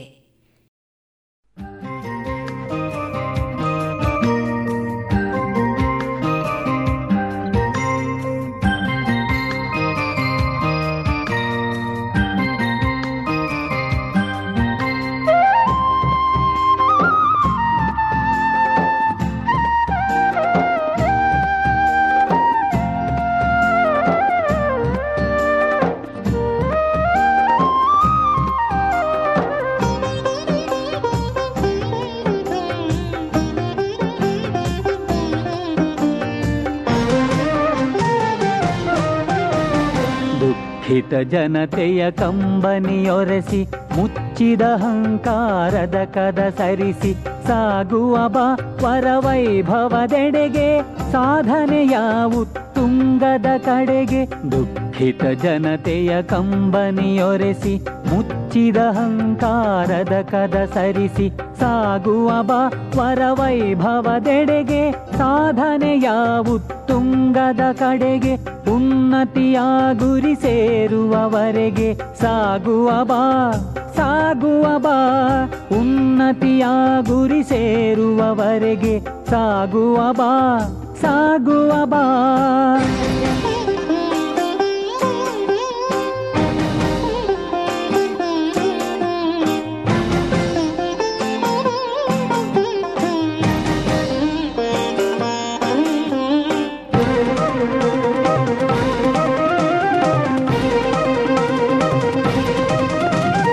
ಎತ್ತರ ನಿಂತಿಹ ಧವಳ ಹಿಮಾಚಲ ಧೈರ್ಯವ ತುಂಬಿಸಲಿ ಉನ್ನತ ಭಗವೆಯ ಮಂಗಳ ಲಾಸ್ಯವ ಜಲಧಿಯು ಬಿಂಬಿಸಲಿ.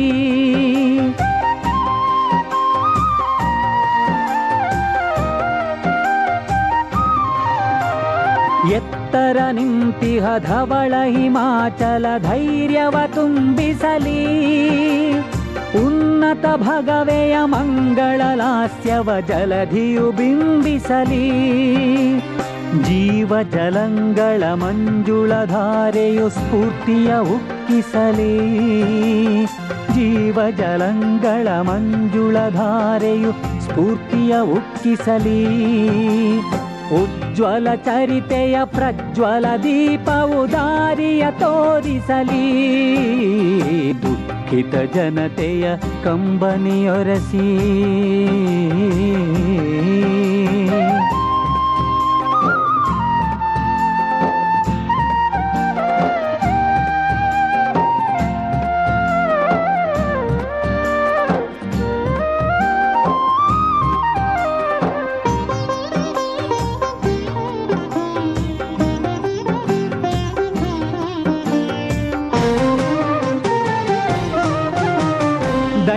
ನಿರಾಶೆಯ ಕಾಲವು ಕಳೆಯಿತು ಇದು ಗೆಲುವಿನ ಯುಗವು ಶೌರ್ಯ ಪರಾಕ್ರಮ ಹೊಮ್ಮಲಿ ಇಂದು ತಲೆಬಾಗಲಿ ಜಗವು.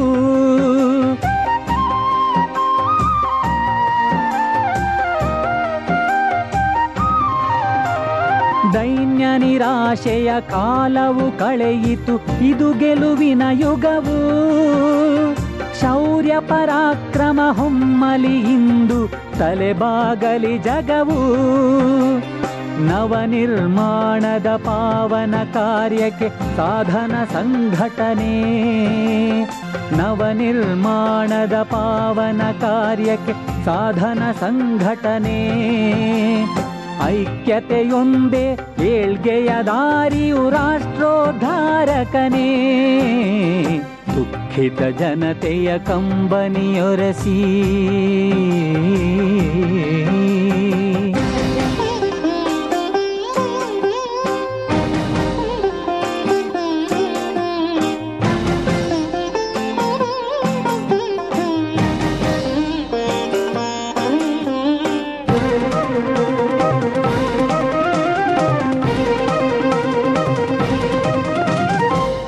ತಡೆಗಳ ಅಡಿಪಾಯವನಲುಗಿಸಿ ಭೋರ್ಗರೆಯುತ ಸಾಗು, ಕೇಡಿನ ಜಾಡನು ಕಿತ್ತೊಗೆಯುವ ನವ ಭಾರ್ಗವ ನೀನಾಗು.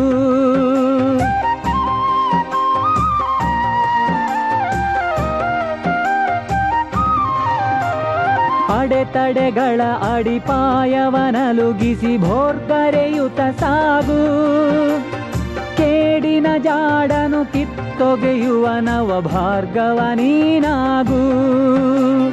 ಅಂಕೆಯ ಮೀರಿದ ಧೂರ್ತರ ಆರ್ಭಟ ಬಾಗಲಿ ಅಂಕುಶಕ್ಕೆ, ಅಂಕೆಯ ಮೀರಿದ ಧೂರ್ತರ ಆರ್ಭಟ ಬಾಗಲಿ ಅಂಕುಶಕ್ಕೆ. ಭಾರತ ಭೂಮಿಯ ಕೀರ್ತಿಯ ಬಾವುಟ ಏರಲಿ ಆಗಸಕೆ. ದುಃಖಿತ ಜನತೆಯ ಕಂಬನಿಯೊರೆಸಿ ಮುಚ್ಚಿದ ಅಹಂಕಾರದ ಕದ ಸರಿಸಿ ಸಾಗುವ ಬಾ ವರವೈಭವದೆಡೆಗೆ, ಸಾಧನೆಯ ಉತ್ತುಂಗದ ಕಡೆಗೆ. ದುಃಖಿತ ಜನತೆಯ ಕಂಬನಿಯೊರೆಸಿ ಮುಚ್ಚಿದ ಅಹಂಕಾರದ ಕದ ಸರಿಸಿ ಸಾಗುವ ಬಾ ವರವೈಭವದೆಡೆಗೆ, ಸಾಧನೆಯ ಉತ್ತುಂಗದ ಕಡೆಗೆ. ಉನ್ನತಿಯ ಗುರಿ ಸೇರುವವರೆಗೆ ಸಾಗುವ ಬಾ ಸಾಗುವ ಬಾ, ಉನ್ನತಿಯ ಗುರಿ ಸೇರುವವರೆಗೆ ಸಾಗುವ ಬಾ ಸಾಗುವ ಬಾ, ಸಾಗುವ ಬಾ ಸಾಗುವ ಬಾ, ಸಾಗುವ ಬಾ ಸಾಗುವ ಬಾ.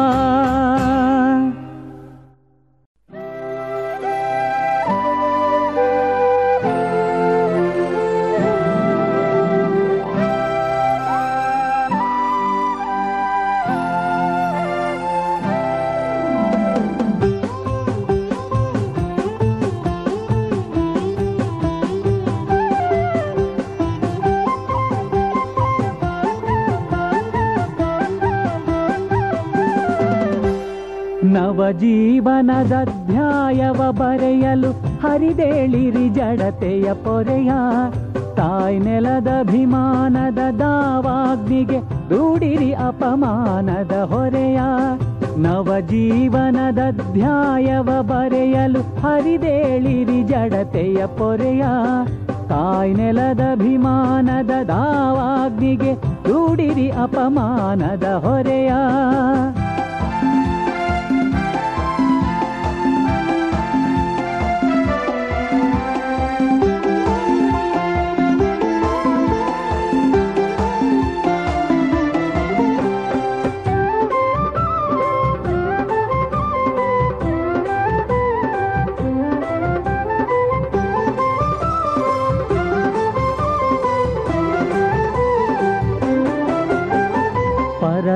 ಕ್ರಮಣದ ಕರಿನೆರಳೆರಗಿದೆ ದೇಶದ ಭವಿತವ್ಯದ ಮೇಲೆ, ವಿಧ್ವಂಸದ ಹೆಡೆ ತೆರೆದಾಡುತ್ತಲಿದೆ ಗೃಹ ಗುಡಿ ಗೋಪುರಗಳ ಮೇಲೆ. ಪರರಾಕ್ರಮಣದ ಕರಿನೆರಳೆರಗಿದೆ ದೇಶದ ಭವಿತವ್ಯದ ಮೇಲೆ, ವಿಧ್ವಂಸದ ಹೆಡೆ ತೆರೆದಾಡುತ್ತಲಿದೆ ಗೃಹ ಗುಡಿ ಗೋಪುರಗಳ ಮೇಲೆ. ಬಲವಿಲ್ಲದವರಿಗೆಲ್ಲಿಯ ಬೆಲೆಯೂ ಕಾಳ್ಗಿಚ್ಚಾಗಲಿ ಜನ ಹೃದಯ, ಬಲವಿಲ್ಲದವರಿಗೆಲ್ಲಿಯ ಬೆಲೆಯೂ ಕಾಳ್ಗಿಚ್ಚಾಗಲಿ ಜನ ಹೃದಯ. ನವಜೀವನದ ಅಧ್ಯಾಯವ ಬರೆಯಲು ಹರಿದೇಳಿರಿ ಜಡತೆಯ ಪೊರೆಯ, ತಾಯಿ ನೆಲದ ಅಭಿಮಾನದ ದಾವಾಗ್ನಿಗೆ ದೂಡಿರಿ ಅಪಮಾನದ ಹೊರೆಯ.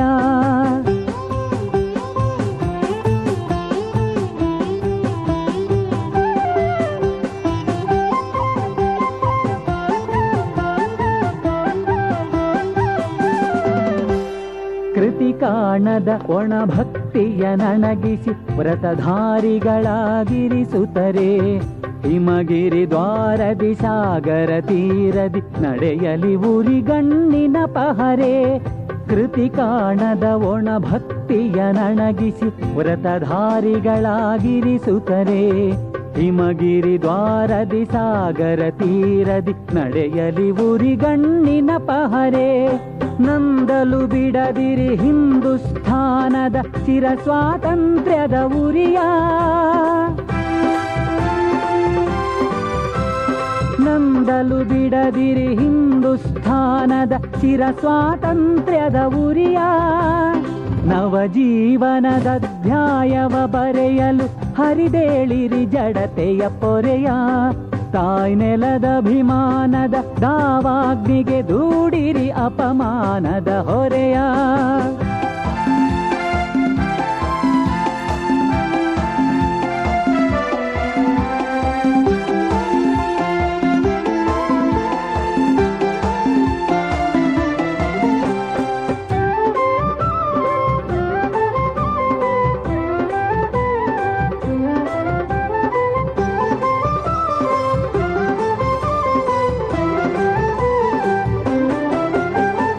ನೀತಿಗೆ ಸಂಧಾನದ ಸವಿ ಮಾತಿಗೆ, ಸಂಸ್ಕೃತಿ ಶಾಂತಿಯ ಬೋಧನೆಗೆ, ಚಕ್ರಾಯುಧಧರನ ಶ್ರೀಕೃಷ್ಣನ ಸತ್ಪಾತ್ರತೆ ಗಳಿಸುವವರೆಗೆ.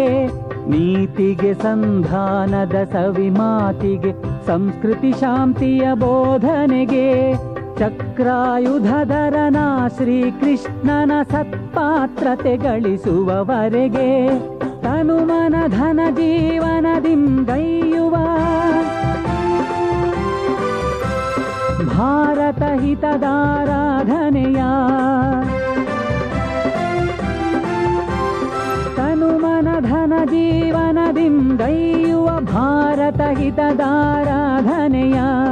ನವಜೀವನದ ಅಧ್ಯಾಯವ ಬರೆಯಲು ಹರಿದೇಳಿರಿ ಜಡತೆಯ ಪೊರೆಯ. ತಾಯ್ ನೆಲದ ಅಭಿಮಾನದ ದಾವಾಗ್ನಿಗೆ ದೂಡಿರಿ ಅಪಮಾನದ ಹೊರೆಯ.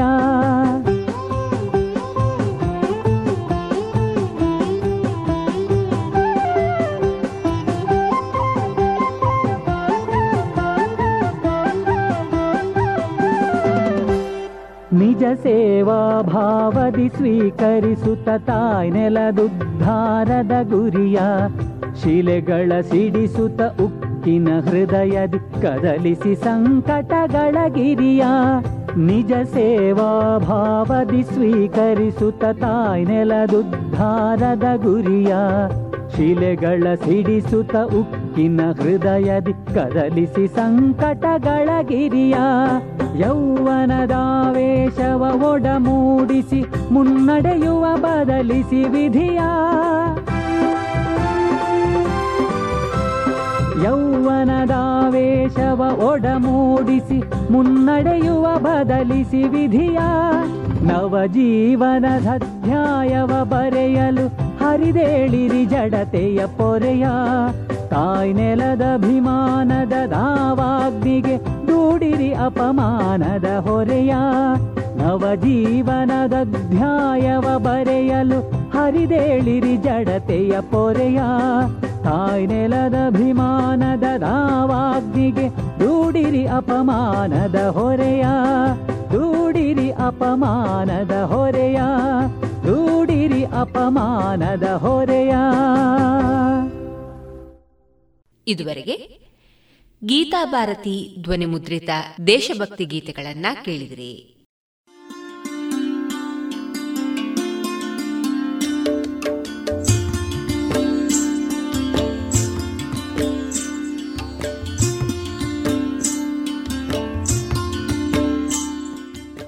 ರೇಡಿಯೋ ಪಾಂಚಜನ್ಯ ಸಮುದಾಯ ಬಾನುಲಿ ಕೇಂದ್ರದಿಂದ ನಿಮ್ಮ ಕಾರ್ಯಕ್ರಮಗಳು ಪ್ರಸಾರವಾಗಬೇಕೇ? ಹಾಗಿದ್ದರೆ ನಮ್ಮನ್ನು ಸಂಪರ್ಕಿಸಿ. ನಮ್ಮ ದೂರವಾಣಿ ಸಂಖ್ಯೆ ಸೊನ್ನೆ ಎಂಟು ಎರಡು ಐದು ಒಂದು ಎರಡು ಒಂಬತ್ತು ಎಂಟು ನಾಲ್ಕು ಒಂಬತ್ತು ಒಂಬತ್ತು.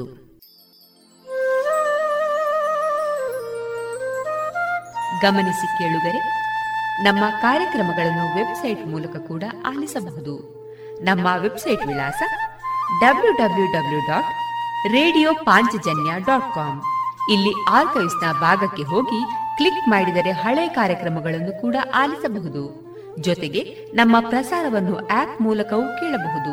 ಪ್ಲೇಸ್ಟೋರ್ನಲ್ಲಿ ಪಾಂಚಜನ್ಯ ಸರ್ಚ್ ಮಾಡಿ ಡೌನ್ಲೋಡ್ ಮಾಡಿಕೊಂಡು ತಮ್ಮ ಮೊಬೈಲ್ಗಳಿಗೆ ಇನ್ಸ್ಟಾಲ್ ಮಾಡಿದರೆ ರೇಡಿಯೋ ಪ್ರಸಾರದ ಕಾರ್ಯಕ್ರಮವನ್ನು ನೀವು ಆಲಿಸಬಹುದು. ನಮ್ಮ ಪ್ರಸಾರದ ಬಗೆಗೆ ನಿಮ್ಮ ಅಭಿಪ್ರಾಯಗಳನ್ನು ಹಂಚಿಕೊಳ್ಳಲು ನಮ್ಮ ವಿಳಾಸ ರೇಡಿಯೋ ಪಾಂಚಜನ್ಯ ತೊಂಬತ್ತು ಬಿಂದು ಎಂಟು ಎಫ್ಎಂ ಸಮುದಾಯ ಬಾನುಲಿ ಕೇಂದ್ರ, ನೆಹರು ನಗರ, ಪುತ್ತೂರು. ನಮ್ಮ ದೂರವಾಣಿ ಸಂಖ್ಯೆ ಸೊನ್ನೆ ಎಂಟು ಎರಡು ಐದು ಒಂದು ಎರಡು ಒಂಬತ್ತು ಎಂಟು ನಾಲ್ಕು ಒಂಬತ್ತು ಒಂಬತ್ತು. ಇಮೇಲ್ ವಿಳಾಸ radio Panchajanya at Gmail dot com. ನಮ್ಮ ವಿಳಾಸ ಮತ್ತೊಮ್ಮೆ ರೇಡಿಯೋ ಪಾಂಚಜನ್ಯ ತೊಂಬತ್ತು ಬಿಂದು ಎಂಟು ಎಫ್ಎಂ ಸಮುದಾಯ ಬಾನುಲಿ ಕೇಂದ್ರ, ನೆಹರು ನಗರ, ಪುತ್ತೂರು. ನಮ್ಮ ದೂರವಾಣಿ ಸಂಖ್ಯೆ ಸೊನ್ನೆ ಎಂಟು ಎರಡು ಐದು ಒಂದು ಎರಡು ಒಂಬತ್ತು ಎಂಟು ನಾಲ್ಕು ಒಂಬತ್ತು ಒಂಬತ್ತು. ಇಲ್ಲಿಗೆ ಈ ಹೊತ್ತಿನ ಪ್ರಸಾರ ಕಾರ್ಯಕ್ರಮವನ್ನ ಮುಕ್ತಾಯಗೊಳಿಸುತ್ತಿದ್ದೇವೆ. ಆತ್ಮೀಯ ಕೇಳುಗರಿಗೆಲ್ಲ ರೇಡಿಯೋ ಪಾಂಚಜನ್ಯದ ಬಳಗದ ಪರವಾಗಿ ನಾನು ತೇಜಸ್ವಿ ರಾಜೇಶ್ ಮಾಡುವ ಅನಂತ ವಂದನೆಗಳು.